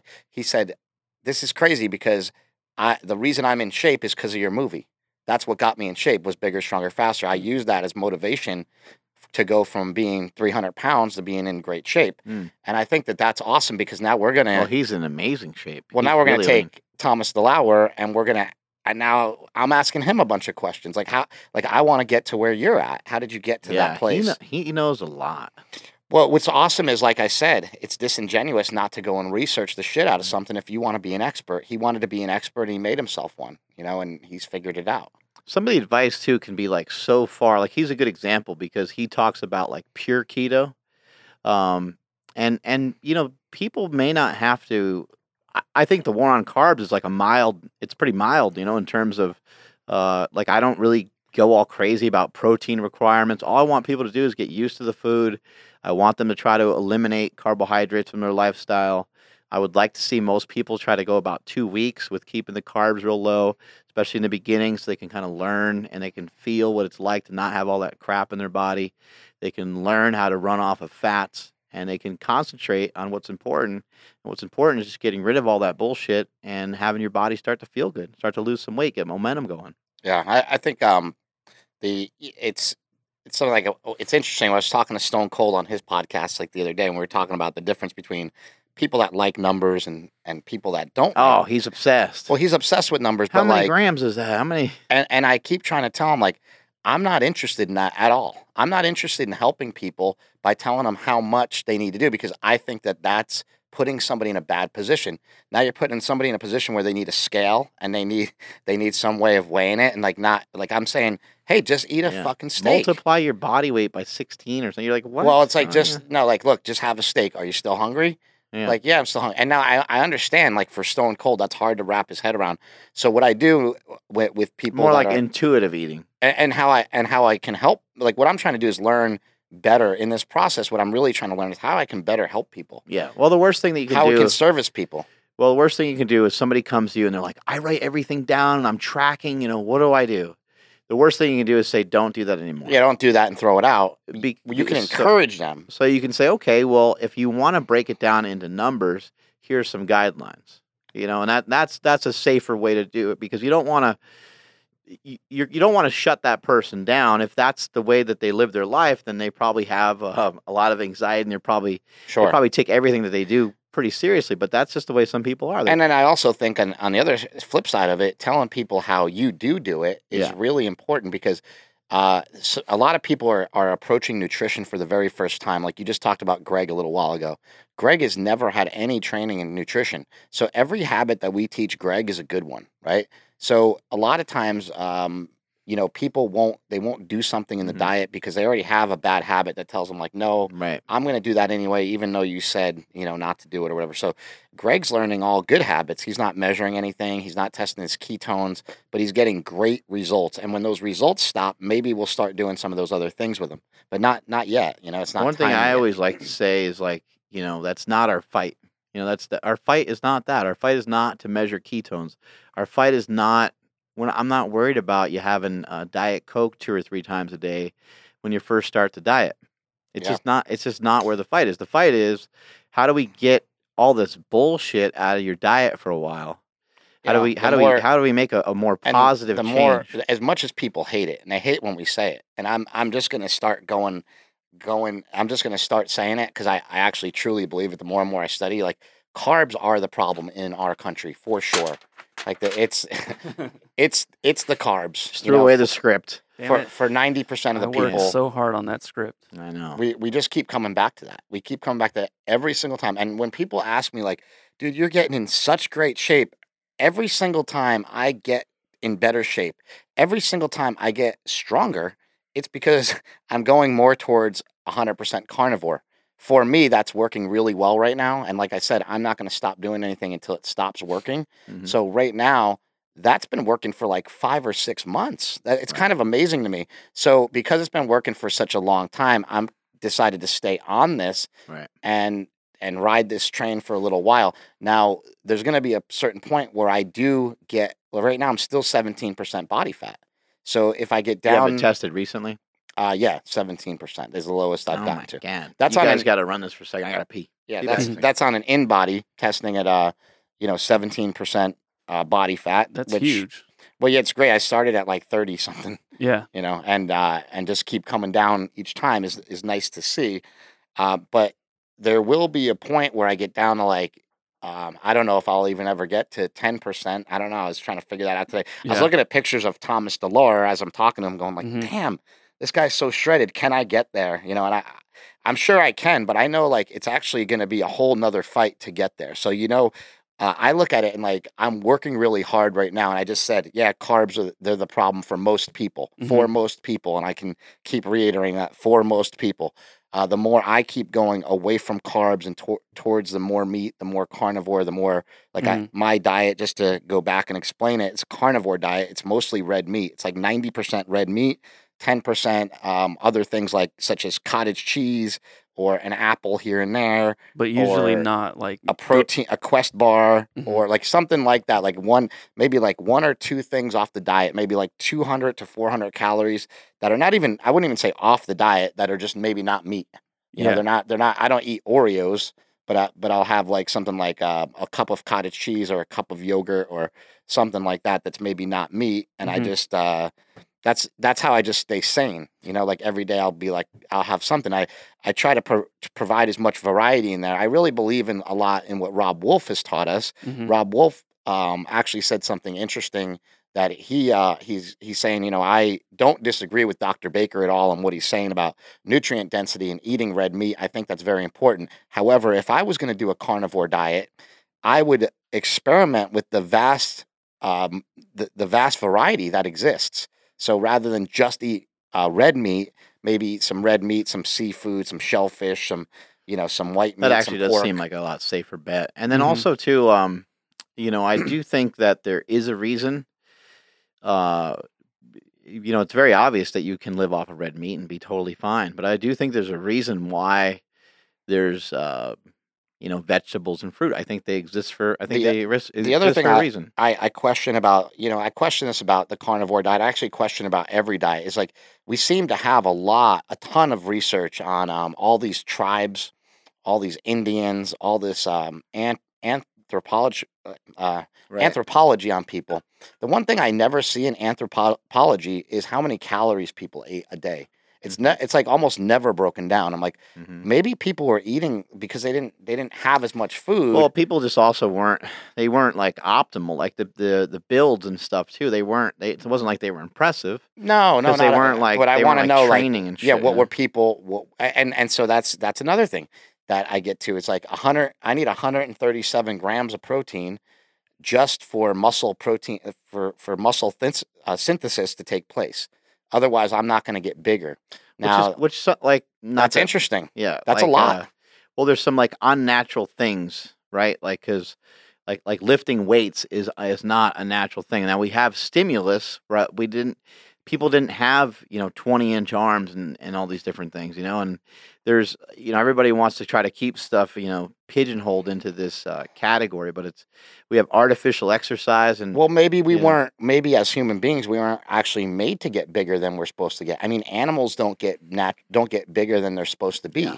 So there there might be something to that in That's longevity. why I always had that uh that body fat um you know that that body fat thing basically saying if somebody's over 220 pounds and if they're 10% they're under 10% body fat they're probably on shit because the human body's not really made to carry that much it's muscle not mass. designed. Now you have outliers because you got people that are really tall you know occasionally you Mhm. have outliers someone six eight doesn't apply to them but Shawn Baker, 6'5", 250, a lot of muscle on him. You know, that's Mhm. probably upper limit of where, where people get to be that big. You know, Right. natural. right yeah he's probably been, Upper limit of strength he's- and size. He's a Right. world well, yeah, holder a and lot of there can always be, uh, you know, people that are kind of in the mix. But I also think that, you know, spinach and kale and all these things, we can sit here and argue about it having weird stuff in it that our body doesn't uh, do well with or, or whatever. But it, like, why does it? Why is it there? And why does it have things that our body needs? Like, isn't that a sign Yeah. that we need it? well, we, we definitely need. We it's need got potassium in it. Well, we It's need- got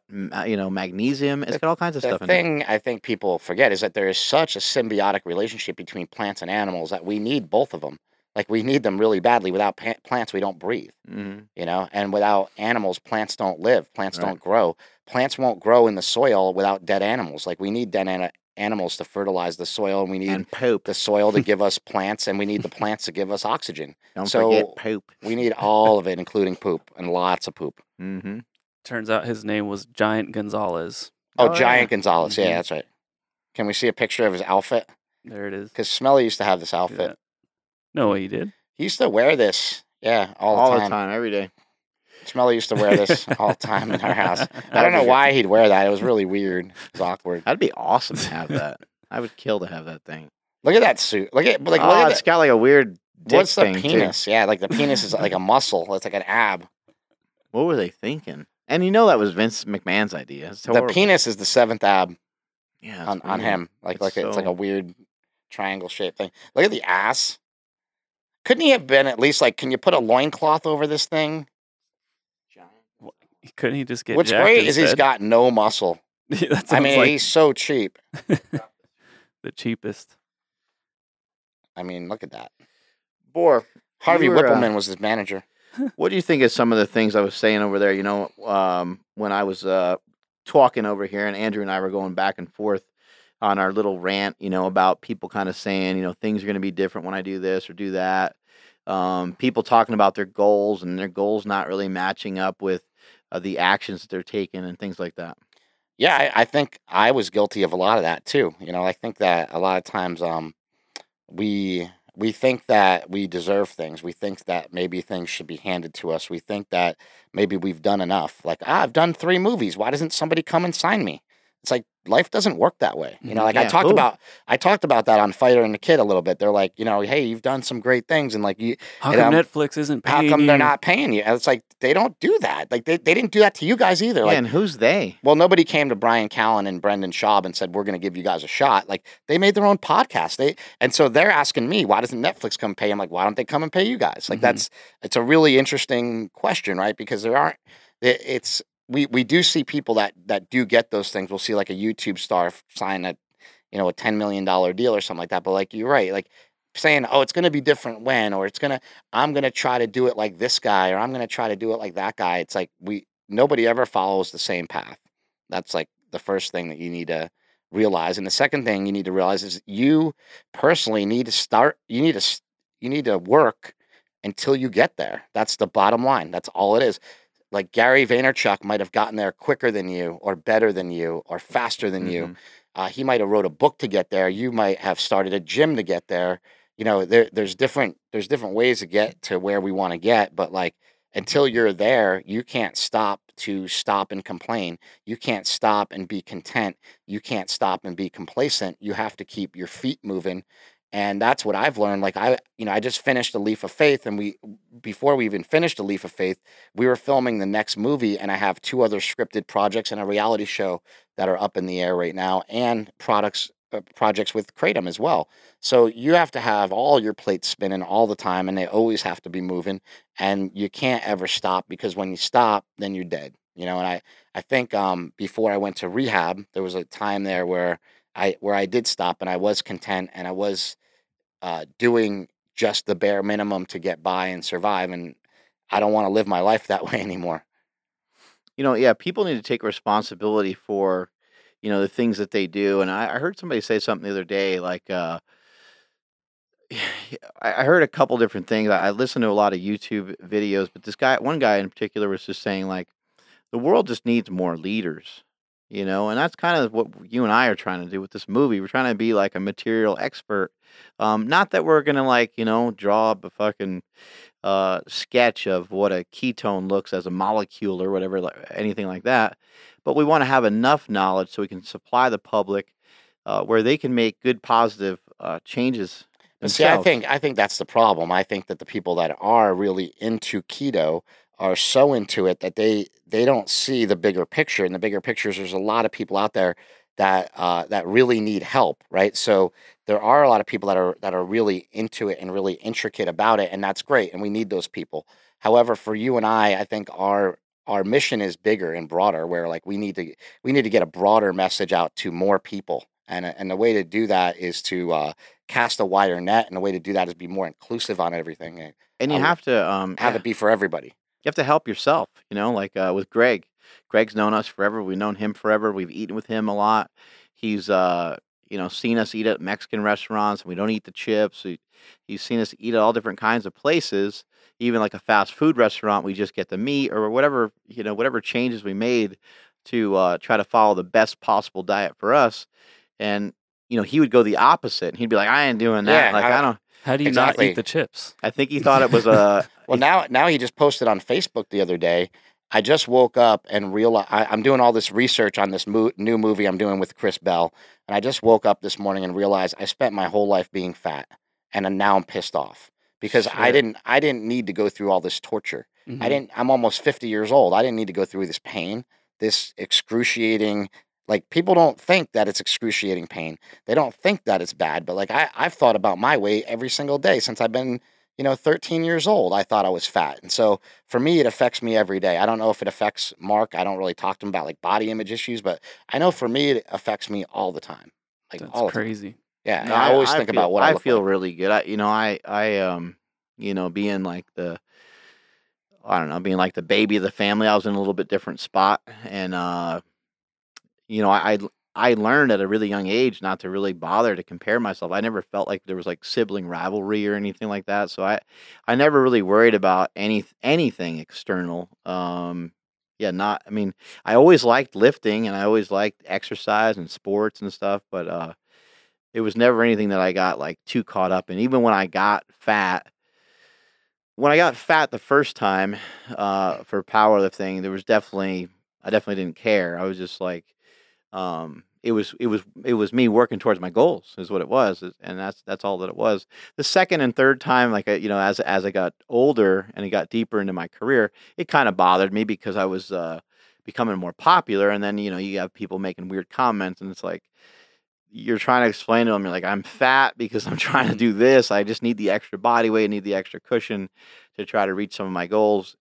I tried the best I could, tried the hardest I could, and uh, accomplished uh, everything that I wanted to accomplish, except for benching that 600 pounds, which is just a thing that happened later in my career that I just should have stayed retired for, probably because it wasn't anything that I really, uh, it wasn't anything that I really needed. It was just something that I wanted, you know. Yeah, and it, and it's weird because like I actually thought for me that any sort of powerlifting was uh was over with, but now I'm I'm getting back into lifting, you know, heavier and feeling good. And I don't know if that'll last forever. I don't know if that'll last for just right now, but for right now I feel good. So I always tell people take it when you can get it. You know, right now I feel good. I'm gonna keep taking it until that starts breaking down a little bit. You know. Oh my god. I think this is like a thousand uh a thousand three squat or something. I can't remember which squat this is, but from what I remember I shoot it up there pretty easy. Um we're just watching we were watching some old some old school shit. This is the meet where I squatted squatted a thousand eighty, you know, loading up in the squat suit and the knee wraps and Yeah, all it's that so shit. crazy. Um and you know what's funny is that uh you know this is I a don't really care too much about your depth there. a thou- thousand eighty uh squat, right? And That one's better. yeah. Yeah, that was good. Yeah, sometimes they're yeah, sometimes they're spot on and sometimes they're not, you know. Um, but the Well, in funny the thing squat is, suit days, it was just it was different. You know, everything was different, kind of. Which squat was in bigger, stronger, faster? How much weight was on there? Yeah, which Uh, one? eight forty three. okay. Yeah, He wasn't that strong and bigger, stronger, faster. He got really strong right after. Like, Mm. he- well, he was strong. He was really strong. He benched seven oh five and stuff, but he wasn't uh like full strength until quite a yeah, while later. wasn't Yeah. until uh, wasn't until later on. But yeah, you know the Look, the at those, uh, look at those elbow sleeves. the, the, the I know Somebody else's, right? Yeah. Yeah. Yeah, th- this is all the old shit. But um, you know, the dedication to to any of these one thing, I, it's just important that people understand that if you're currently dedicated to anything, if you are your uh, son or daughter's uh, baseball coach and you, you're at practice every day and you're working hard and you're you're on time and you're reliable, well, then you can be reliable for yourself. You can be reliable to yourself. Uh, I think a lot of times, um, you know, people are kind of waiting for somebody to help them or waiting for something, you know, great to come along or something great to happen, and it's not going to really happen until you do it uh, for yourself. Um, you know, I heard somebody the other day basically say, you know, if you could pick anybody in this room to be like sponsored by, who would it be? And the guy was like, the answer should be that yourself. Like you're going to carry yourself. You're going to handle yourself. You don't need because whenever there's a financial exchange, now all of a sudden that guy for some reason's got like a one. He's like one up on you, right? He's he's the leader. He's the boss. He's whatever. Um, but you should be able to take care of yourself. You should be able to handle yourself. You should be able to. Um, when it comes to your nutrition, you should be able to fix it. When it comes to pain and different ailments, you should be able to work on figuring out ways of making the whatever situation you're in, just making it better. Do you guys ever feel anxiety when like Fourth of July is coming around? Because you're like, fuck, there's gonna be all kinds of food. You know. No, I, well, I would feel anxiety about like um things like pool. Like somebody would be like, "Yeah, we're having this pool party." Mm, I'd be like, "Well, fuck! I've lifted weights my entire life, and I can't even go to a pool party and take my shirt off because I look like shit. I look like a big fat slob because that's you know because I don't know how to eat right. And Mhm. so that's the stuff that I would shy away from. I'd say like, ah, yeah, I'm not going to go to that stupid thing, you know. But it's Yeah. because I don't want to go and lame. stand that at a pool party with my shirt on. I don't want to jump in the pool with a bunch of girls around with a sh- my shirt on because I'm too fat. You know what I mean? So You should have to went with me, your shorts off. up until like I know up until like this year, I I'm not I'm still not even comfortable with it. I still feel really weird. Like oh, I still got all this fat to get rid of, and I still want my arms to be bigger. So I have these Mm-hmm. issues that I'm sure eventually you get over them, and you're just like whatever. Like I I feel way better now. I'm not embarrassed to take my shirt off Yeah. at least. But I still feel like somebody's gonna slip one in there. Somebody's gonna say something. You know, you're just waiting. Like I read all the comments on Instagram, and you're like, you're just waiting for one of them to be like, ah, you're still fat, and it, it never is. It never is. You know, like that's the one thing is uh, I have a lot of great followers on on Instagram that are very supportive and very down with. yeah, when you get doing. more, though, it'll happen. Yeah, when you get a million, then you'll get you're gonna be like you're still fat. Yeah, exactly. Because that's where it, it comes in a lot. The more popular you Mm-hmm. get, the more you're a target. But then that's just like the stronger you need to be. You know. yeah, and then you get all kinds of dick pics. Yeah, I can't wait for those. Whoa. So have you told them about our DM sliding pants? hmm A little bit. I had a um, No friction. I, I got a uh, a message from a guy from Sweden today who was naked in the shower and asked me if I liked it. Huh. Oh my god. I told him I loved it. You know, Yeah. obviously I love. like, yeah, I loved it, but I, I'm gonna have to block you because uh, my other boyfriends will get mad. Why? Why do you You know think how you, is. Why do you think you feel that way about yourself? Um, I don't know. Like, why do you think you feel fat if, if everyone else, uh, no one else is saying that you're fat? I don't know. I well, well, uh, like, why do I feel that way now? Like, it, well, I mean, I would just like, uh, what do you weigh? Right now, one ninety. 190. I mean, that's pretty good weight for your height. What is there? Is That's there still weight? considered obese is there a weight? or that you- overweight. You know, way there- over, yeah. way overweight Is there for my is there height. Yeah. is there a weight that you want to be? yeah, about one seventy. 165 170 Mm-hmm. you know around around there i think you know i think i think that that's it's it's healthy um i i still can't i'm like dude i i guess you just have to stop lifting weights to Yeah. lose to lose Well, like, a lot of muscle and you gotta like not eat as much protein and all Yeah. stuff but Yeah. I don't get smaller even when I like lose weight. I, I'm just losing fat. you know? Yeah. Well, it- because it's kind of the Gar- that Gary Tobb syndrome. You're you're a certain person, Yeah. you know, and Mhm. you are the byproduct of every thought, every everything that you ever thought about yourself, everything other people ever thought or said, or any of these things. It's all stuck in your system, and it, it's going to take, uh, you know, a real change of uh, everything in your head, everything in your body, every all the food. It's going to be, you know, it's going to be a huge change. and It will take a long time. Yeah. Other you said you you know you Well, said I the other think- day like how do I how I would like to like kind of tighten up and I said it's gonna take a year. Yeah. And that's You know, just that's just it's- honesty. That's Yeah, like reality. Twelve to sixteen months is is gonna Well, be but the stay at this reason- weight and continue to get lighter and that's what's gonna look I like. think the reason I said that to you is because you're realistic. You're like, you know what? Just actually, what you're doing is actually working really well. And if you Mhm. just stay with what you're doing, you don't have to make it any harder to get there. You'll you'll get there. It'll just take longer.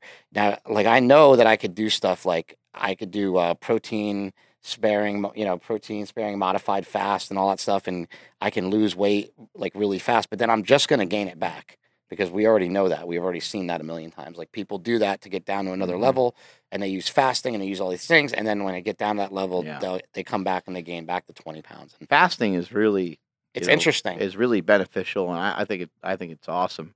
Uh, especially in conjunction with a ketogenic diet. And I'm not talking about like crazy, crazy fasting. I'm talking about like intermittent I fasting. think you intermittent fasting and throwing in a day here and there. Yeah, 18 to 24 hours or 16 to 24 hours, um, I think can really be real beneficial. And then people are like, "Well, what about your strength? Your, your strength is it's not gonna. You're not eating food. You're you're choosing to consume less food. Your strength is not going to be great if you're going to do if you're going to if you're going to start to try to lose weight and you're losing a pound or two every week. Your strength is going to go down. If you lose weight slower, you might have different results. Like you said, you're you're you're getting stronger, but you're also getting stronger because you've been approximately the same body weight for a little while, right? Yeah. Kind of like let. And I'm not getting stronger than I ever was. Like that's the other thing. Is like Yeah. I, I was a lot stronger in the past. I'm not getting stronger than I ever was, but I'm getting my You're strength stronger back. than you've been in like 20 years. yeah, 15 years. You- Probably. Probably because you're feeling less pain, though, right? A lot of it has to do with feeling less Mm-hmm. pain, and the feeling less pain has to do with a whole lot of different things. It's not just uh, kratom. You know, like we. It's not just one thing. It's there's a, a whole lot that's involved in that. And then when I when I get up every morning, there's about an hour that it takes to get ready. You know, to go to the gym. Mhm. Um, regardless of what I'm going to do. I think that's a know? real important thing in general is that all of what we've been talking about today, and especially when it comes to obesity, it's a multi-layered thing. There's just so many, uh, so many layers to peel back and to try to figure out. It's not just, it's not just the food. We know, we already know that the food is definitely a problem, but there's emotional attachment to it. There's bad habits. There's people just don't, they don't know where to start. They don't know what to eat. They don't know what to do. There, there's a lot of, um, there's a lot more attached to it than it just being a a problem of uh, consuming too much food. Um, it's the wrong foods at the wrong times, and uh, people yo-yo dieting. I mean, there's so many different ways that people can get fat. There's some some people uh, just get fat because they get drunk on the weekend because Mhm. they fucking eat too much. Mhm. You know, on on, on the uh, they just do it every weekend, but during the week they eat good and they train. You Yeah. said the other day that you you trained almost every day and you were like thirty percent body fat. I train almost every day and I tried to eat low carb and I like so for the most part my for the past 20 years I did eat low carb. Mhm. I did eat some sort of keto but it was like a I would cheat a lot. You know, I I wasn't strict and I you and Mad Dog would do that. You guys had that kind of cycle of like Monday morning would come around and you would you would hit the cardio up hard and eat less and it's alcoholic behavior though with food. Yeah. And that's and that's what that is. That's alcoholic and drug addict behavior. So it makes sense that Mad Dog and I both had a drug and alcohol problem. It's like, you know, you'll hide stuff, you'll you'll you won't tell people like uh, that you ate this or that because you're supposed to be healthy. DJ Webb. You know, and you Yeah. start hiding shit. you know? Pizza. Yeah. Uh, one of one of our guys, DJ. He, Oh, I know DJ. Yeah. Oh yeah, yeah. So he he ordered a pizza, but he had the delivery driver turn his lights off and meet him outside, so his wife wouldn't find out that he was eating pizza because they were both dieting together. I did that in the beginning of our keto diet where I told Lauren, I said, you know what, I got to get up real early tomorrow. And so I'm going to go put gas in the car now yeah. and whatever. And I left and I went to the store and I bought uh, two. It was when I first started keto. I bought two packages of Starburst Mm. and I just killed them in the car. And you know, Starburst, you got to unwrap them all, each each one. And they were like the sweet and sour bad. ones. And they were, they were, it was like the most amazing thing ever as I sat in my car eating these sweet and sour Starburst and I'm being so fat. But then uh, as soon as I went back inside, I had to tell Lauren, I'm like, ah, you know what? Guilty. yeah. And I'm like, this is so fat. And then she got mad at me. yeah. And then I said, but you know what? I felt so bad doing it that I'll never do it again. Yeah. And that was like the first week that I did that I started keto about two years ago. And so I never did do that again. You know, I'm I'm sure I had candy since then, but not in that kind of way. Mhm. Like that kind of way is bad. Like when you're doing something uh, secretively and you're hiding it from your significant other because you don't want them to find out you're cheating on the diet. Yeah. You were bad. sa- you're saying that you you would want to get down to like somewhere like ten percent body fat. Um, I'd like to. You know, I think people throw that number around way too much, though. I think what most people are talking about is actually around fifteen percent. right. Right. So uh, maybe I maybe I only need to lose yeah, like a couple 10 percent. Ten percent on a DEXA scan would be what, or 15 percent would be uh, probably closer to uh, what you're talking about on, on a DEXA scan. Yeah. Yeah, if and if that comes with lo- like let's say it's you got to lose 10% body fat, if that comes with losing 10% in strength, are you okay with that? Oh yeah. I don't care about. I don't really care about strength at Mhm. all anymore. I like strength. It seems to be fun. You know. Mhm. Um, but I, I don't care about it anymore like I used to. I'm not really trying to win any competition. So Well, like for today, like we just we just lifted, you Yeah. know, and yesterday we just we just lifted. Like uh, you're oh the the weight always matters. You always want to have weight on the bar, um, but also we were we were just lifting and we're just having fun with it too. And um, you're going to be a little competitive, and you and you want to try to um, stick it not to everybody else necessarily, but to yourself because you want to have a good workout. You want to you want to train hard and, and feel good that you you put in a good uh, strong effort.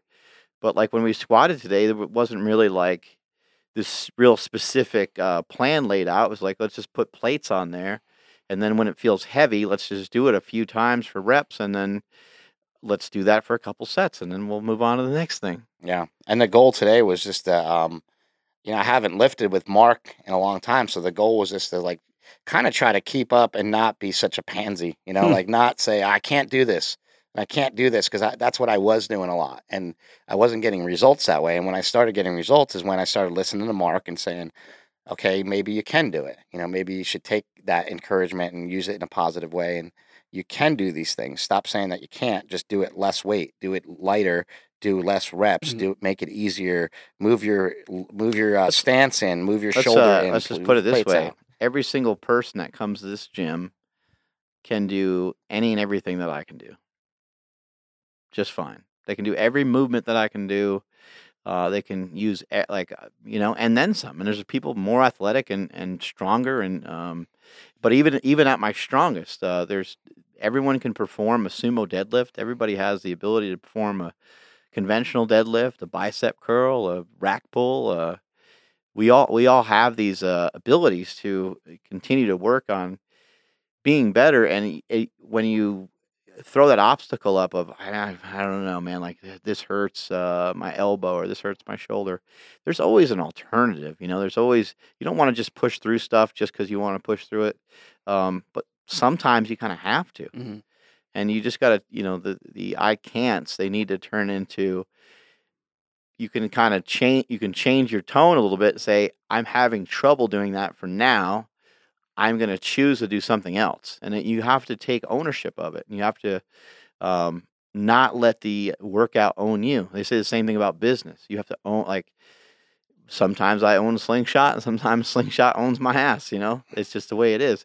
You got to take responsibility for these things so they don't hurt you and they don't damage you. Yeah, it was funny. Uh, you guys were doing incline presses, Mhm. and you had oh like my you had like 185 on there, and just Chris brutal Chris was like, oh, "I can't do that." He's like, "I can't do that," and then Mark, was, you said, "That's not what I asked you." Yeah, oh, yeah, yeah. You know, like Yeah. Like, Yeah, I can't. I'll get killed doing that. Yeah. yeah, that But was that, tough. that's how you realize like you go. yeah. like, He's well, like, don't I can't, I can't lift that weight. He said, Yeah. Well, because it was too much. Yeah, it was like too much weight. But then I just. but I was asking him about the exercise. Yeah, Yeah, but yeah. it was funny because you got you got so irritated because Well, you're like, like, "That's not what I asked you." Yeah, yeah. He said, "Are you lifting?" And I said, "I, I can't lift that much. I can't do that much." And he's like, "Ah, "That's not what I asked you." Yeah. And then I was like, "Okay, just shut up and lift. Just put and on you, lighter you weight." did everything that he did. Yeah, yeah, we did Yeah. everything. And then even when we got to a point where I couldn't do um, chest flies because I have a torn rotator cuff, so we Mhm. go to do chest flies, and he's like, "Well, look, just put the dumbbells together and press them." You know, press them together. Charles Glass showed us this. Remember this movement? That doesn't hurt your shoulder, and it's not the same movement. It's not giving you the same exact, um, you know, movement, but it's close enough, and it's fine. hmm It doesn't hurt, so it's more optimal. Yeah, you guys were beating each other up yesterday. Oh man, it was brutal. Yeah, people just need to, you know, not really uh, change their mind, but they need to work on changing their mindset. We talked about changing their environment. Uh, the environment can be physical, it could be emotional, um, but it also is just the the language that you have in your own head, uh, the arrangement of your day. Remember, we talked earlier about getting stuck. Trying to get stuck. Don't get stuck in too many. Don't get stuck in too many things that are pulling you away from the things that you want to do, because they're taking away. When you're when you're distracted, it's taking away from other things that you're supposed to be doing, and that's gonna um, not make you feel good because it's not going Mhm. to give you the uh, the the results that you want. And uh, something I have here in my notes for today, which I think is pretty cool.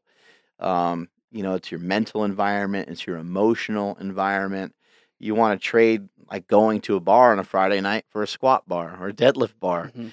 You know, tra- trade a bad habit for a good one. Yeah. You know, trade an audio book. Uh, you know, listen to an audio book instead of going on Facebook.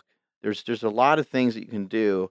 Uh, you can engage in, in meditation. You can use that time real wisely, or you can sit in a sauna or go in a hot tub, and you can figure out how am I going to fucking recover from the different things that I did for today, so that I can be really productive the next day because it's Yeah. day in and day out. Even as even in terms of just the the lifting we did yesterday. Smokey's like, "Oh, are we doing arms too?" I'm like, "Nope." The- He's like, the- "When are we doing arms?" I'm like, so the thing that you- "Tomorrow, or the next day. It Hmm. doesn't matter. I- Broke We're his not doing it now." Yeah. I, I have something to share with everybody because I just I do this all the time. I think it's important. I think that um it's really important to just take some time. I do this every night as I go through my phone and I I look for some podcasts, audiobooks, and I queue up things. Um, could be- could be Netflix, it could be YouTube, it could be anything, but like queue up some things to listen to or to watch the like the next day, like that that you want to learn about, and like put them in your queues and put them, you know, put them to listen to because I that's that's how I've I basically have listened to every keto audiobook, every Mhm. keto podcast, every you know because I wanted to learn a lot about the subject matter. And it's the easiest and best way uh, to learn just while you're doing other stuff. So while I'm doing all these walks and doing all this walking and cardio and stuff, like I don't do a lot of cardio. I just Mhm. walk and I just walk at a normal rate. I don't go ever, any ever any faster. I walk about an hour a day, and I always have something to listen to that's always educating me. You know, and I feel like I can always find time to walk around my neighborhood and listen to something that's important. Yeah, I, I do that when I get in the car. Yeah. It might be Car, something. it could be the car too. It depends on if you have to drive. Yeah, it might traffic. be. It might be something that uh I only listen to for a few minutes. Um, it might be something I listen to twenty times. Um, but it, just because you listen to it a bunch doesn't mean that there's not. There's still a lot of great information in there. You might might have missed something, or it might uh re-spark something that you were thinking about at some other time. So. I, I do a lot of that as well, and I, I don't listen to a lot of podcasts, um, but I listen to I just search for all kinds of different shit on YouTube. hmm a lot of times what I find is like, for example, Gary Taubes. He's a he's a great example. He's got a podcast with Rogan. It's like three hours and it's awesome. But then when you really want to dive into the works of Gary Taubes, who's one of the best guys in this sort of space of nutrition, um, then you listen to his audiobooks, which are really, you know, they take 10 hours to listen to hmm you know, or 12 hours to listen to. And that, that's, that's the way I, I, I get excited or I get fired up on somebody by like maybe listen, I hear him on Rogan or I hear him on some other podcast and then I'll go buy their book and then, you know, listen to that. And that's how I get my education really. And I sort of re-educated myself about, uh, about food in the past, you know, two years. I knew nothing about it really when we started. I thought I did. No, it's, it's, I still don't really know a whole lot. You know, Yeah. well, to- it's ever evolving, and there there's not really a lot of facts, right? You can't really just say, "Hey, man, you need to eat red meat." You No, can't yeah, really have just no say.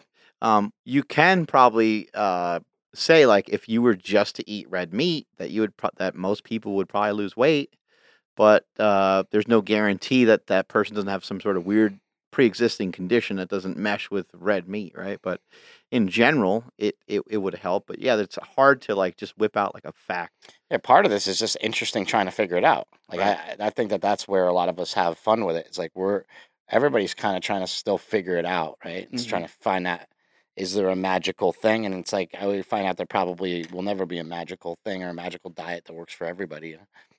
Uh, the the key is you know what what do you eat and uh, where do you, where do you start and you start with just cut it just trying to cut out junk and you know you know the junk food that you're eating um Every society has the same So, problem with the junk. a lot of people say you know um like Gary Taubes and some other people they're like you know uh we're some people will say we're fat because of the food pyramid that's not necessarily what Gary Taubes says we're not fat because of the fucking food pyramid we're fat because we make really poor decisions and we eat way too much really calorically dense foods I mentioned earlier that I'm not a fan of calories, but it doesn't mean that they don't exist. They are still they they are still an issue. People are over consuming carbohydrates because the fuckers taste so good, and that's a, that's a huge problem. But Gary Taubes and some of these other people, they're going to be like, the real problem was when we went low fat. That ain't the problem. Who the fuck went low fat? Well, the whole- Nobody. the entire country did for in like They- they- 1980. Well, they didn't. They didn't go low fat because the entire country ate like shit then. And they still eat like shit. They didn't follow the plan. They didn't follow if, if people are, you know, people were discovering that they thought fat was negative for uh, heart health, right? And so they thought that that was the problem. That wasn't necessarily the problem, right? But they got rid of fat. People that eat people that eat a healthy diet that has carbohydrates, uh, has minimal amounts of fat and has a good amount of protein, a lot of those people are going to be very, very healthy, even when they eat carbohydrate, even when they eat kind of a lot of carbohydrates, especially if they're moving. The problem is people stop moving and people ate like shit. And the carbohydrate stuff, there's not even a good source of carbohydrates. You know that you can't eat uh, fucking Snackwell's, uh, whatever, reduced fat. And everyone's like, oh, well, they took this stuff and and they reduced the fat, but then they they put more sugar. Yeah, so it. you're telling me that like like regular Oreo cookies, they have more fat in them than Snackwells. So is that the problem? Is that oh we we replaced problem Oreos is that people Snackwells? don't- That's not the problem. the problem is that people bought Snackwells on one day and Oreo cookies the next.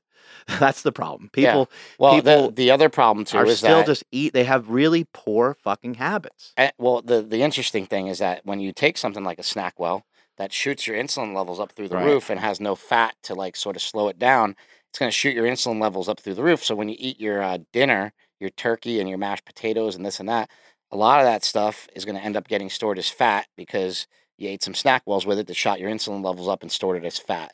Whereas like if you skip the snack wells, you're not going to have as much of that problem. There shouldn't be there shouldn't be any snacks. There Yeah. shouldn't be any Well, desserts. That's the problem. Yeah. you know your uh the 80-20 rule of like you know trying to eat you know fruits and vegetables and meat is, is has been uh around for uh, you know it's been not the 80-20 rule but like eating uh fruits vegetables and meat has been around forever been around for like people know people know they know they know that. Um, the government may have uh, swayed things certain ways and they may have flooded our grocery stores uh, with a lot of junk Uh, I think most of the, I think eighty percent of the stuff in a grocery store has refined sugar in it. Eighty percent, that's a yeah, lot. and we we've known for But about it does that doesn't mean there's not healthy choices there. No, there we, are. we've known for 20 plus years. You and I have actually known for over 20 years. We've known this fact that if you go to a store and you walk around the perimeter of the Yeah, store, shop around the you, outside, you don't shop in any of the center aisles. There's almost no way. and they picked up on that because they try to put some Hmm. junk. Oh out yeah, there. yeah. No, well now Whole Foods they they have one whole aisle where their hot food is. That's the garbage section of the entire store. Is the hot Mm-hmm. the hot food at Whole Foods is one of the most unhealthy sections in any store. People think when they go to like Trader Joe's or they No, go it's to all fake healthy. It's fake healthy. The whole Yeah. thing, a lot whole of place. What Yeah. about corn? Well, what Corn- about it? corn it- today, corn tomorrow. Yeah, It's a is it terri- like- terrible plant. It's like in everything. and, and Well, it's yeah, I mean, everywhere, right? I, I love corn. First of all, I think it tastes great. Well, I don't think But it's co- I don't think so- I don't think corn is our problem. I think what we do with the corn can be a problem because Mhm.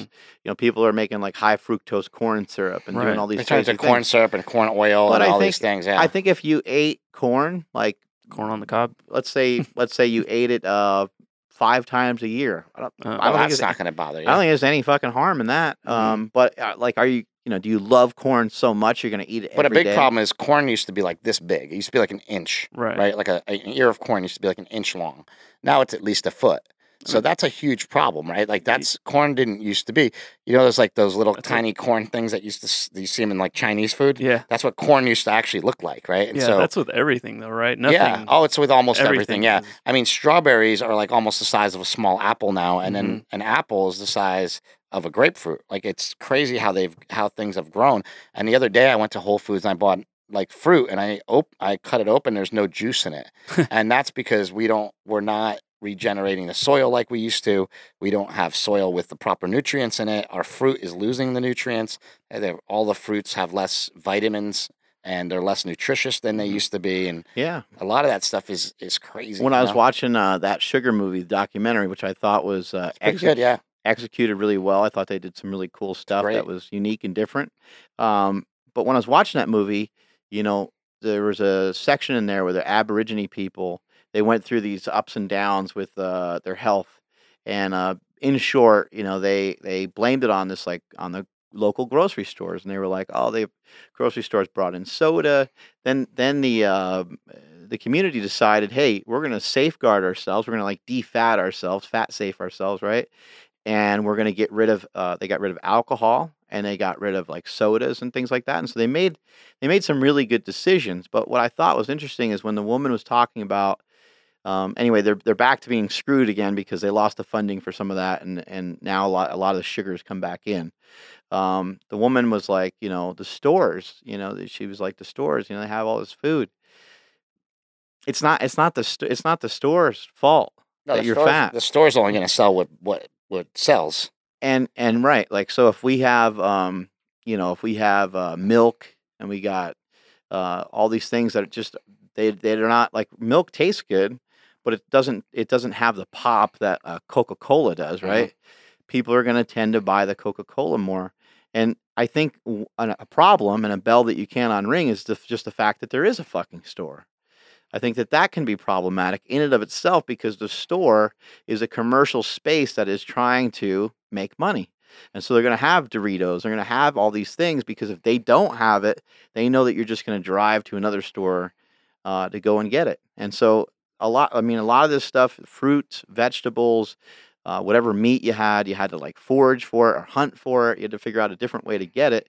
And now we have access to all these things 24 7, but we can't blame the food pyramid. We can't blame anything the government has done because the government um, where else is the government really impacting me or hurting me?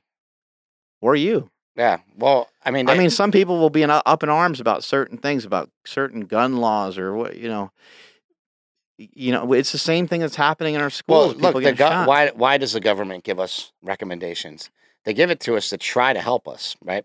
They haven't been great. Yeah, They haven't been great, but they also haven't been I, like. yeah. I'll give you a good example. Jimmy Moore. He's a huge, you know, uh, conspiracy voice. theory. Well, he's a voice in the in the in the keto world, Yeah. but he says, you know, he gets on his podcast. He's like, I ate everything that they told me to eat, eat, and I weighed 420 pounds, and I ate just according to the mm, food pyramid. Then he then he talks about drinking like gallons of soda. Like he talk when he talks about what he used to eat, it's the most disgusting, horrifying thing you've ever heard from a human being that they used to eat. And he makes a claim in the beginning of his book that he went to speak in front of Congress about how he was screwed by the food pyramid and that's why he was overweight. Right. And I think that's just so disingenuous and such bullshit because it's just not true.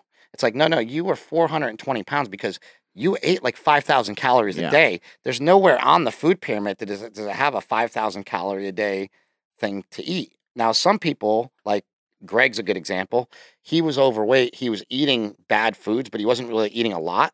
So he got up to like 300 pounds, which is a lot of weight to, to Mhm. get like, he gained a lot of weight. And most of the things he was eating were normal.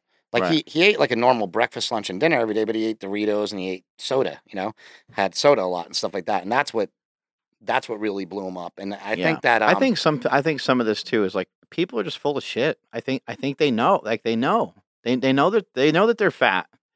And they know that they need to do something about it. And I I do not personally believe that people don't know. scapegoats are easy. It's easy to I- say, you know what, I'm gonna blame it on this. It's easy to give up. It's easier to give up. It's easy to it's easier to be sad. It's well, that's to why be, people say when I get this, it's going to be different. They Right. know that they're probably never going to get that either. They're never going to get that new car. They're never going to get that raise. They're never going to get that new almost everybody that has been excessively fat has lost weight before so they they they know they kind of know in general like you know some things to do they know to eat less and to move around more right which is what we hear all the time but gary Taubes talks about how dangerous that is because that can be really difficult because somebody who's obese or somebody who's overweight it's really just too fucking hard for them to execute on Once you actually move more, you Right. eat more. That's just a fact. yeah And that's a fact that we can't get around. And exercise isn't that real it's not that important for weight loss. It's very important for keeping weight off.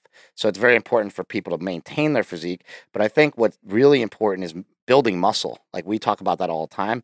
And that's something that's not brought up in like any of these nutrition books or any of these keto books. Not one of them do you talks think about that building muscle. do you think that other than like the, some weird tricks that you and I know, do you think that if you held up, you know, a uh, chicken breast uh, versus a burrito, that people would think the burrito's more healthy? Like, do you think people are that clueless? No. Uh, if you had a picture of a picture of ice cream versus, uh, An apple. yeah, right, right, right. People like people know. People know. which people one of know. these is bad? Yeah, fruits, vegetables, and meats. Well, that's something that we talked about maybe even doing in the movie. We go show those things to like let's even break it down further. Let's show it to 100 kids. and and and and then and then every once in a while a dick pic slips in. Yeah. oh, sorry, kids. Yeah, yeah. Uh, I don't know how that got tossed in there. that must have been my brother's uh yeah. Sorry about having my. I think if out. you showed kids a dick pic and asked them which was what's bad for you, I- yeah, that's that's you don't think it would go over well. I think we might get in trouble. Yeah. The fucking FDA, they got all kinds of rules. We could fake So we, could- we, could, rules. we could fake it. Yeah. That'd be funny. But I, I, you know, I think that, um, you know, even just thinking of like Quinn when I- when I did a, a video a long time ago, and I said, you know, I'm talking about nutrition, and she's popping in there, and she's like answering questions on an old uh, Power Project video, and I was like, oh, I'm trying to teach people about being healthy, and I was like, well, you know, because she she was wouldn't stop, she wanted the attention. I was like, well, what do you think people should do? She's like, I think people should run really fast, and I was like, oh, okay, cool. I was like, what else? She's like, I don't know. Uh, you know, don't eat a lot of sugar. Like, don't eat a lot of junk. Like, she says all this stuff. She's like four years old Wow. in in the video. Um, and then she mentioned something about eating like I forget, like fruit or something. She mentioned something. But remember the other night when we ate, you know, the plate of food that she had. Mhm. She had uh, like four ounces or five ounces of chicken breast With some fruit, right? sh- And with some fruit and vegetables. That was her dinner. Yeah. And- and no, she- there was no like she does it a lot. She's just she's aware, and I, you know, as we start to wrap some of this up, I think the ultimate goal would be for people to not really have to be on a diet. I think you and I got, you know, you and I gained weight. Um, somebody like Greg fell into a massive uh, pitfall.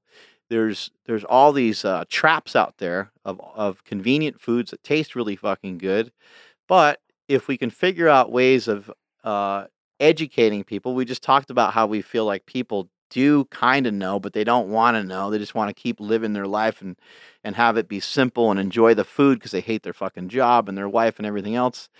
Um, But if we can educate you at a young age to the point where you can make good, healthy, conscious decisions for yourself and be mindful of the things that you're eating, maybe you don't need to have a lifestyle of being on some crazy, really strict, strict diet. Maybe you can just kind of be like, you know what? I'm going to eat whatever I want. I just can't eat it whenever I want. The majority of my food has to be healthy because I want to feel good. And healthy could mean something a little bit different for each person. Yeah, and also like when people need to realize uh, we all start at a different place too. So for people like Greg, he's starting kind of you know at 50 years old or 49 years old or 48, whatever he's at a disadvantage a little bit to a lot of other people who started way younger, right? So the younger you start, the better. uh, the better shape you're in when you start, the better. You don't have as far to go, obviously. So we have to take those things into consideration. And if you're not healthy when you start, it's going to take a little while to get you healthy, at least six months to get you going towards really good health. To get you in great health, it might take a year or more, you know? Yeah. It might take a lot longer than that. If you're really, you know, like uh, Tyler Cartwright, it took him 11 years or whatever to go from 500 pounds to 230 Yeah. pounds. And, And I think there's a lot of people that are like Greg. There's a lot of people that are like Tyler that have become, you know, you don't always want to make everything uh, like scientific, but they abused food for a long time and through whatever mechanism, whether you want to say it was through sugar or through excess food or whatever, they became insulin resistant. yeah, that's And what people you- need to know. It's exponential. there's a lot of people that can there's there's millions and millions of people right now if they started a ketogenic style diet and they were able to work towards being able to follow it which might take you 3 months by the way Yeah. might take you a little bit of time to start to figure it out if you can if you can do that you can be in a lot better position than you are right now in 6 months from now you could weigh 20 pounds less 40 pounds less Yeah. 60 pounds less we've seen it uh, over and over again Well, but the people that are insulin resistant, it's really hard to just say, why don't you try Weight Watchers? Because like Weight Watchers has too many options. Yeah. Not that Weight Watchers is bad. Weight Watchers is probably the most successful diet plan that's ever existed because it's helped so many fucking people lose weight. yeah. But it has too many options in there, and so many of those people, as soon as they discontinue going to the meetings and some of the help and reinforcement, they gain the weight back because they never really learned what to Well, do. Well, you'll hear people go, eggs are zero points now, and they they have no idea what that means or what that is. Not E- eggs are like a thousand points on like a real diet. Like eggs are awesome, right? Like they, you should be encouraging people to have eggs. Not like eggs are a throwaway food. Eat as many of them as you want, and blah. It's a it's a weird diet, and I think that um it doesn't teach you about food, and it doesn't teach you a good relationship with food at all. It teaches you to associate food with points, with numbers. And I think that's really a, a Yeah. weird thing. and I think it's- that's why it's, failed a lot of people. Yeah. Well, it's a, well. Again, you know, it's failed more people than it's helped, else it wouldn't still be around. It would have been, it'd be the answer. Yeah, it would be well. It people are failing the diet though too because it's it's not. I mean, it's they do have a point system, but that's just to get you away from trying to keep track of twenty four hundred calories and twenty seven fifty three versus. It's, yeah, it's another way to just to trying to count it, keep yeah. the numbers low so that you don't have this crazy, uh, you know, these crazy numbers to uh, deal with. You don't have to calculate as much, right? But if it fits your macros and some of those other diets, uh, flexible dieting, they're actually not too much different than a. I think uh, the thing about Weight Watchers that's a good thing is the fact that they have meetings. I think that um, you know, like if we had keto meetings here at the gym, and we'd probably have a bunch of people show up, and it'd be actually good to sit there and talk about nutrition with a bunch of people. Like that's that's an interesting part of Weight Yeah. Watchers. I think the support group from being somebody that's gone to rehab, I know Mm-hmm. that the that really helps a lot. right. a lot peop- of people. people definitely do need help. They need a support group. Um, but as I was mentioning, you know, the, the insulin resistance thing, when when somebody abuses food for a long time, they become really heavy. Uh, in my opinion, a ketogenic diet is probably the place to start because it can train you and it can give you discipline and you can learn a lot as you go through it. And you should be reading books like The War on Carbs, like uh, Robb Wolf's uh, Get Wired, and you should be uh, looking at Wired Mark to eat. Wired to Eat, Yeah. and you should be looking at uh, Mark Sisson's book. Uh, what's that called? The 21 keto 21 day keto reset there you or go. primal blueprint is Yeah, yeah. You should be you should be looking into some of these things because they can really make a big difference. But if you have car, if you're someone who's heavy and you struggle with it your whole life, you're going to have a really hard time trying any diet that has any significant amount of carbohydrates in it. 'cause you're never going to be able to uh, get that first step, which is the most important thing. You have to get momentum, and to even be on a ketogenic diet, it takes you about two weeks to even produce ketones. Like there's no other diet that exists that's like it. Yeah, and it's not, and that's the other thing is like the one, the one reason, the thing that held me back for so long from doing it all the time was like, I just never knew that you could do it all the time. I thought it was unhealthy. I thought there was something wrong with it. Once I found out, like, wait, you can live in ketosis like for the rest of your life, and you'd actually be really well off. There's a lot Yeah. of great benefits to it. I had no idea, and so when I figured that stuff out, that's when I decided to like stay on it more long term. There's a lot of good other options out there too. You can look into like Robb Wolf's Paleo Solution.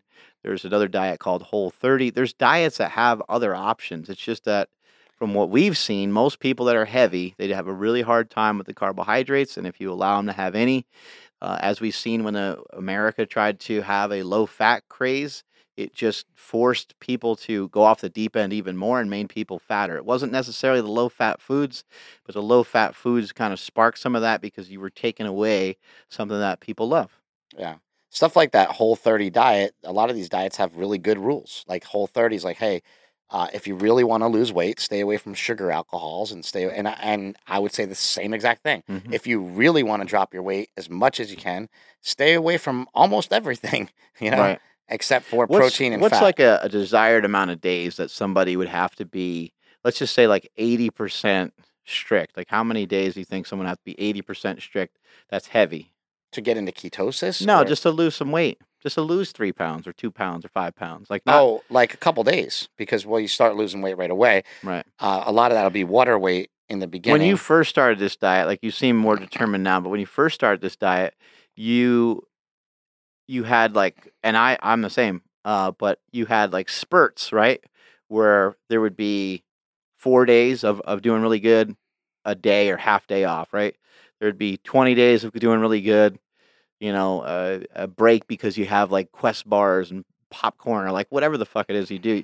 You go off it a little bit, right? it, it was But- always that, and in trying this diet, my hardest thing has been like, well, we've been What, making, what my point is is that still works. yeah, Like that's important for people to understand. If you can make it 10 days, 12 days, 20 days, uh, the more the longer that you make it kind of the better. But you have to just it can't be it can't be one day, it can't be 2 days. It's got to be like 5, 7. But hopefully you can have those days end up being longer over a period of time because back to what we talked about earlier, you're building willpower, you're building strength, you're building determination and you're becoming more and more dedicated to the diet all the time. And instead of, you know, rummaging through your cabinet in the middle of the night, if you're dying for something, you just fucking fry up an omelet. I'm also realizing like what you said is like you have these spurts and you go back and forth, and then like sometimes you revert back to things. Like so, I've told people, Like- oh yeah, you'll spin out of control. I've told people both sides. I said, you know what, you should drink bulletproof coffee all day long and maybe eat one meal. Right? I've I've told people that like that because that's worked for me. But then I'm like, you know what? This there's no nutrients in bulletproof coffee. Don't drink bulletproof coffee anymore. And then I didn't drink it for a long time. And then I went back to like, you know what? I actually like bulletproof coffee. So how about let's be smart about it? Let's drink a bulletproof coffee whenever I feel like having one, but not not all the time and not not none of the time. Mhm. Just whenever I feel like like let's be reasonable about it. And that that's what happens to me like on a lot of things. Like with sugar alcohols, it'd be like, you know, I don't have any, then ah, that you can have a little bit. And then now it's like, okay, let's be reasonable about it. Let's just have things every once in a while that are gonna be a little bit off the diet. But like you said, um, being, you know, 80% uh, strict is not that hard. yeah, Like and it's really not that hard to be 80% strict. So is eighty percent the uh, reasonable number? Meaning, Not for every- not every for 10 not for a, not for a keto diet Mhm. because for a keto diet you I, I think you want to stay in ketosis. Right. I I think it's a mistake to do uh, a lot of people will will probably bash me for this, but I I think it's a mistake to do a cyclic ketogenic diet because I don't really see the purpose in it Mhm. unless you're actually trying to compete in something and you're you're gonna um, cycle your carbs because I, you're I, I just your I just competition. think but I just think that you uh you you you wouldn't be on a you just wouldn't be on a keto diet. Well, you know, like if you're trying, like if if your if performance is the main focus, you would shift into a different diet Mhm. rather than even using Well, a also- cyclical keto. also a cyclic uh, ketogenic diet has shown some benefits uh, to it uh, to it also but i think like if the goal like for the most part most people are on a ketogenic diet like a ketogenic as defined by like medical like they're on that kind of thing for weight loss a lot Mhm. of times and so you know if you're not Right. if you're not losing you gotta you gotta shift it you know Mm-hmm. Yeah. I'm just thinking because if you're saying 80 20, somebody might be listening saying, okay, I'm going to go eight days clean. Yeah. And then the next weekend, well like lose so my you, shit. yeah, I mean, if you want to choose, I, I, what I'm talking about is like so 80 20 on a carnivore diet Mhm. would be like 80% of my meals, right, would be uh, just all meat. And then my 20% meals would have some things in there that would be questionable, uh, like they'd be vegetables and they'd be whatever. I, I, I wouldn't go 80 20, like 80% meat, 20% Pop. Oreos or Pop Tarts. yeah, I wouldn't. I, I don't think that would work for Cool. for anybody. I- No, and that's certainly not what I'm talking about either. What I'm talking about is like you get an omelet, you told the motherfucker you didn't want potatoes, and they gave you potatoes anyway, and you ate them. And and you, yeah, you ate them or you ate a couple of them. That's that's more of what I'm talking about. Cool. Or uh, the wife cooked up something in particular, and you're like, "Fuck it, you know what? I really like that. I'm gonna have you know half of this enchilada or whatever it is," and then you're gonna. That wasn't a racist comment. I wasn't You meant- I- looked I, I wasn't, right it at wasn't. me. It wasn't meant to be that you were way. not I- looking at anybody else I- in this room. okay, it was a racist comment. Okay. You broke me. You you, bro- you broke me down. But that's that's kind of more of, of like what I meant, or maybe even you. I don't know. You have you just have something that you're kind of craving, but you don't have a lot of it. hmm It might Yeah. be more like 90 10, but you know, Yeah, they say like if you do it like 80% of the time, you'll get, you know. But I think like, because if you're trying to go for uh, ketosis, is a very specific thing. So if you're trying to get into ketosis, you're just not going to get into ketosis by eating like 20%. If you were like, because if you look at 80 20, I'm following the diet 80 20, that doesn't necessarily mean 20% carbs because we also have a macro. Yeah, uh, it just means that like diet. um may, maybe you had some fucking jerky that's got seven grams of carbs in it, or, or it's got like some that. soy in it and it shouldn't have Yeah, soy. you're just eating a couple things that were like uh that are like borderline. hmm Yeah, or you have some diet cokes and you've decided that you you're going to cut them out from now on. You know, whatever. You're you're 80-20, you know. hmm But you can you can lose a crazy amount of weight um, on a real ketogenic diet. Um, it's hard though, and it's weird, you know, to get all the oil in and all the fats. I mean, you have to. You know, I used to think like, oh my god, it's like unnecessary to go out of your way to eat all these fats. Uh, but now, you know, after try, after doing it for even just a few days, uh, I lost weight really rapidly when I came back from uh, when I came back from France. I noticed a, a huge difference by you know doing what uh, Thomas is it DeLauer? Is that yeah, by doing some of the recommendations that he had um, of doing a really hardcore keto diet, and then once you get your ketones ranked up to uh, about 1.0 or so, uh, and it- that was another thing I didn't really think mattered was checking your ketones, but in this particular state and and getting uh, uh trying to ha- trying to be like really really full blast keto it really did matter and it really did make a difference. In my book i don't share anything like that I, it's more um, like hey just ditch your fucking carbs keep the fat high and that can work really well for people too but if you want to try to dive all the way into keto you got to try for uh, several days uh, to just eat around 80 or 90 percent Well, fat what I like about your book is th- there's also so much confusion with keto right that it's really hard to start for most people and they don't know how to. So if you can read a 66 page book and get it all all in yeah rather than taking, you know, 10 hours to read a bigger book, Yeah. you know, that And at least you can just get started right. You can get started tomorrow with that. and book. most people aren't crazy enough to like just eat some butter in the morning and and some fucking uh, coconut oil Yeah, but the easiest way to start a keto diet is steak and eggs. Just Mhm. keep, just eat steak and eggs every meal until you're yeah until Egg- you're sick of it and want to do some reading. You know, Yeah, but like, egg- if you eat steak and meal, steak and eggs every single meal, like a piece, you know, a couple ounces of steak and maybe two eggs, and you ate that every meal for the next, you know, month, right? Mhm. You would be you would be full after every meal, and you could even add, add in like avocado to you'd that. be pretty satisfied too You'd be pretty tastes fucking good. satisfied, and you just get so lean. Like I, Vince Gironda I might even do out. it. I might even do it just to prove a point next month. Like I might just be like, you know what, steak and eggs for thirty days. Let's go and see who's with me. You know, Hmm. because I I, I think it would Ron be Penna said he did it for 16 weeks yeah. crazy bastard Yep. all right we're gonna bounce on out of here anything else andrew No, that's it. Uh, Greg Young was watching on Facebook for a while there, so shout out to him. Perfect. I hope he hates us now. Actually, he's still watching. There he is. What Yeah. up, Greg? We're gonna we're coming home soon. Coming back. greg don't worry we did not tell that story about your impotence on the show because we didn't want anybody to know I Greg, think- please uh, button did. up your pants. We're coming back right now. So Mhm.